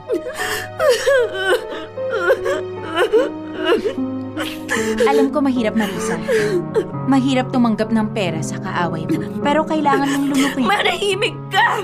Kahit pagbali-balik na rin mo man yung mundo, kahit ano pang ganda mo, talino ang pare-parehas kayong lahat, mga kabet, mga ahas, malalande! Pare, siguro kayo ng label, pero hindi ng level. Kukunin ko tong cheque para kay Albert. Pero hindi pa tayo tapos. Andito lang ako, Marisa. Hindi ako tatakas. Ah, ma'am, ito na po yung juice niyo. Tumabi ka nga! Ah, Marisa? Ano? Huwag mong iparamdam sa lalaking siya yung hari sa buhay mo. Yan. Yan ang sagot ko sa tanong mo. Ano? Tinatanong mo ako, di ba? Kung bakit baliw na baliw sa akin si Albert? Yan ang sagot. Hindi lang kay Albert, kundi sa lahat ng lalaki. Bakit ko tatanggapin ang payo ng isang kirida? Baka sakaling yun yung sagot para mawala yung mismong kirida. Popoy, iba-iba ang sitwasyon ng bawat bawal na relasyon. Pero madalang lang siguro ang nasa sitwasyong kagaya ko. Kung saan ay masasabi kong mas makapangyarihan ang kabit kaysa sa legal na asawa. Alam niyo kung bakit? Hawak ko kasi ang pera ni Albert. Pera ni Albert na sa totoo lang ay ako lang ang rumabaho. Kaya parang ako rin ang bumubuhay sa pamilya niya. Ang hindi ko naman maintindihan ay bakit napakahina ni Marisa. Oo, alam niyang may Helen na kabit ni Albert pero hinahayaan lang niya. Hindi niya ako magawang labanan, Popoy. Dahil ba sa alam niyang ako ang dahilan kaya nagkakapera si Albert na asawa niya? Masaya ba siya basta may pera o baka natatakot siyang iwanan siya ni Albert? Kasi pagkatapos ko siya bigyan ng tseke ay hindi na siya bumalik at nagpakita pa. Inaantay ko nga na sabihan niya kung layuan ang asawa niya. Pero alam nyo, wala. Wala siyang sinasabing ganun. Ano man ang dahilan, isa lang ang masasabi ko. Kung ako ang nasa sitwasyon ni Marisa, ay hindi ako basta-basta tatahimik na lamang. Hindi ako magiging singhina niya. Kaming tatlo ang responsable kaya napunta kami sa ganitong klase ng sitwasyon. Natukso si Albert, bumigay ako, at pinayagan naman ni Marisa ang lahat na mangyari. Hanggang dito na lamang ang kwento ko, Popoy. Anim na taon na kami ni Albert at mukhang walang magbabago anytime soon. Maraming salamat sa oras na inilaan ninyo para sa sulat kong ito. More power pa sa buong Dear MOR team. Lubos na gumagalang, Helen. Hashtag Dear M.O.R. Mistress. Kasalanan ng lalaki kasi yan. Alam niya nang, ah, o alam niya na walang alam ang wife niya at mga anak niya sa negosyo, nakakita ng marunong humawak na negosyo na kayang palaguin. Ngayon ang wife niya mismo ang takot na maghirap. Ang ending tuloy, si mistress pa ang bida dyan. Siya ngayon ang nagpapalamon sa pamilya nung lalaki. Yan ang sabi ni David V. ba napaka mapagbiro talaga ng ah, tadhana. Sabi ni ah, Sarah Alquiero, ah, alam mo Ate Helen, bakit ganyan si Marisa? Dahil sa pamilya niya at sa mga anak niya, dahil sa nanay siya, malalaman mo lang ah, yun kapag ka nanay ka na. Kahit alam niyang may kabit ang asawa niya, hindi niya iniiwan dahil sa pagmamahal. Yan ang totoo. Ah, alam mo Sara El Quiero, no, dito sa pagkakakwento kasi sa atin ni ah, Helen, ah, yung mga katulad ni Marisa at yon yung ah, instinct yan ng tao, mapababae, mapalalaki, may asawa o hindi. Kapag ka alam mo na argabyado ka at alam mong ginagawan ka ng masama at may pagkakataon dahil tao lang tayo, though I'm not encouraging anyone na maging mapaghiganti tayo. Pero kapag ka ganito, teka lang, ah, yung yung hanap buhay na ng pamilya namin tsaka yung nung asawa ko mismo ang ah, at stake dito. Aba eh as ah, the wife, okay? As the woman behind the throne, ika nga. Ah, ikaw ang ah, dapat ah, gumawa ng ah, hakbang ah, kung paano ba mapapaalis nga itong ah, Karida pero wala, nagsawalang kibo na lang si Marisa. Eh, sino ba naman nga ang, ah, ang hindi matutuwa? Wala ka nang ginagawa para ka lang ah, nangungulekta ng kwarta mula dun sa kirida ng ah, asawa mo. 'Di ba? Parang ah, nagbalik yung ah, nalugi negosyo na hindi mo naman tinulungan yung asawa mo. And then itong kirida, ay, yun lang naman eh, 'di ba? Pinapayagan mo lang siya ah, umuwi sa kanya yung asawa mo, eh, sino pa naman ang ano? Ah, at umuwi rin naman sa iyo ang ah, asawa mo na ipo-provide yung mga pangailangan mo, pangailangan ng mga anak. Sino ba ang hindi magrereklamo? Yun nga lang, Sara El Quero, no? Yun yung ah, dahilan. I don't think it's ano, ah, it's never a question of love. Ah, masakit man pero baka may katamaran itong ah, si Marisa. Okay, may katamaran taglay, ah, tamad para aralin kung ano yung hanap buhay ng kanyang ah, asawa na si Albert. ah, yung pagpapaikot ng ah, negosyo eh ayaw niyang aralin eh might as well ah, kainin yung konting lunukin ng konting pride at saka na lang kunyari maggalit-galitan pero kapag ka na ng pera yung ah, bibig Ah, yun na lang rin, okay na lang rin, 'di ba? Sabi ni Yumi Quatres, Ate Helen, ang bait mo namang kabit. Kahit kabit ka, nakatulong ka pa rin kay Kuya Albert at sa pamilya niya. Kaya tama lang 'yan na 'wag mo nang ah, paabutin na magsama kayo ni Kuya Albert. Hello sa Quatres family na nakikinig ngayon. Ah, okay, sabi niya John Evel ah, Baingan, hindi ko sinasabi na tama ang ginagawa mo, Ate Helen, ha?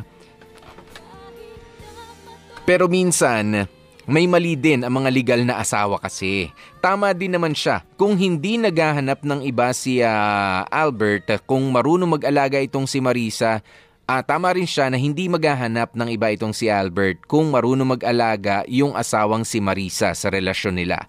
Mabuti pa nga siya, hindi niya hinahayaang mawala si Albert sa pamilya niya. Though ah, mali pa din yung ginawa niya. Ayan, eh sabi nga 'di ba hindi naman maitatama ng isang mali ang isa pang ah, pagkakamali pero nababawasan ba ang ah, isang pagkakamali ng dahil sa magandang intensyon na kakambal nito? 'Di ba katulad na lamang nitong ah, ginawa ni ah, Helen, inalagaan niya yung hanap buhay. Hindi niya hiniling na maging hindi siya nagdemand na iwanan mo na yung pamilya mo at sumama ka na sa akin which is ah, napakarami yung nagsasabi na they find it weird. Tsaka gusto nyo ba yung linyahan na, oo, iisa lamang ang tawag sa amin ng mga kabit, pero magkakaiba kami ng ah, iisa ang label namin pero magkakaiba kami ng level. O, ang taas ng level ni Helen doon ha. Ayan ha. Ah, well, ah, yun nga ano, yan yung sinasabi ko kanina. May iba't ibang ah, dahilan ang mga kabit. And ah, off the air, okay, off the air, meron ding ah, nakapagkwento sa akin. Thank you sa itinago sa itatago ko na lamang sa pangalang Michi nang dahil sa kanyang pakiusap. Dahil nga ang dami raw tumatawag. Mas wala naman tayong ah, nahita doon sa iba ano. Ayan, wag po kayong mag-alala, hindi po galit si Popoy ano. Ah, it's just that ah, nag-request na kasi ako kanina na ang gusto ko makausap, yung mga naka-experience nito, pwedeng ang haba-haba ng explanation ko eh. Tapos may tatawag, ah, wala namang karanasan, o kaya babati lang. Come on, yung mga ganitong klase ng usapan, eh, seryosohin naman din natin minsan. Okay? Ah, okay. Ah, maraming salamat sa sinabi mo, ah, Eve Nezer Pakuldas. Ayan. Grabe naman to. Meron talaga mga galit na galit, no? Mamatay na lahat ng mga kabit. Well, ah, mag-ingat ka ha. Baka yung ah, isang ah, taong ma- dikit sa'yo, mahal sa'yo, eh baka mamatay. Ah, be careful what you wish for. Ayan. Ah, okay. Ito na nga ano, ah, napakabilis kasi ng ating mga utak ano, hindi sa pinoprotektahan ko. ang mga kabit uh, o yung mga nagkamali sa o yung merong mga may uh, extramarital affair. Ah, napakabilis kasi natin mag-react doon sa epektong nakikita natin na dinidikta ng lipunan. Ay, may kabit si kuya o kaya ay may kabit si ate. Ah, mali ang ginagawa nyo at kasumpa-sumpa sa impyerno na kayo ah, mapupunta. ba? Napakaano natin, parang ah, rea- we react too quickly. Ayan, doon sa effect. O, effect na yun nakikita natin eh, kung bakit nagkaroon ng kabit si kuya o si ate. Pero hindi natin inaalam ano ba yung naging dahilan. Okay? Ano nga yung naging dahilan? Dito sa storya ni Helen and uh, Albert, malinaw sa atin yung dahilan. Ah, kulang, okay? May pagkukulang rin ng asawa. Hindi kayo sinisisi. Hindi po kayo sinisisi. Don't get me wrong. Oh, at yung mga iba natin mga nakikinig, hindi sinisisi, hindi nilalagay ang sisi sa mga asawa. It's just that uh, kapag ka kayo ay nag-asawa na, eh, hindi po natatapos na napirmahan na ang marriage contract uh, o kaya naman nagkaroon na kayo ng mga anak na kamukha ni Mr., kamukha ni Mrs., kompleto na okay na yon. It doesn't stop there. And, hindi yun ang assurance na sige na, o diyan ka, hindi ka na pwedeng maikama ng iba. Dito ko, hindi ako pwedeng maikama ng iba. It doesn't stop there. Ah, ang relationship, ang marriage is ah, is a constant ah, work in progress. Okay, lagi nyo pong tatrabahuhin yan nang hindi tayo napapasukan ng ah, hindi natin mga gusto, lalo na nga sa pakikipagrelasyon. Nang hindi makapasok sa eksena yung mga kabit na sadly, merong mga kabit na katulad ni Helen na kailangan mong pagbigyan para lang ikaw eh mabuhay. Okay? Bilang ah, asawa eh ikaw pa yung mapapahiya doon sa kabit ng asawa mo. 13 minutes makalipas ang ah, alas 2 ng hapon mga kapamilya. Ah, nakasama nyo nga po ang inyong lingkod. Ako po si DJ P, DJ Popoy. That's my Guapopoy. Have a very, very nice and amazing weekend ahead of you mga kapamilya. At ah, yun, sige, magkarinigan na lang po ulit tayo kung kailan.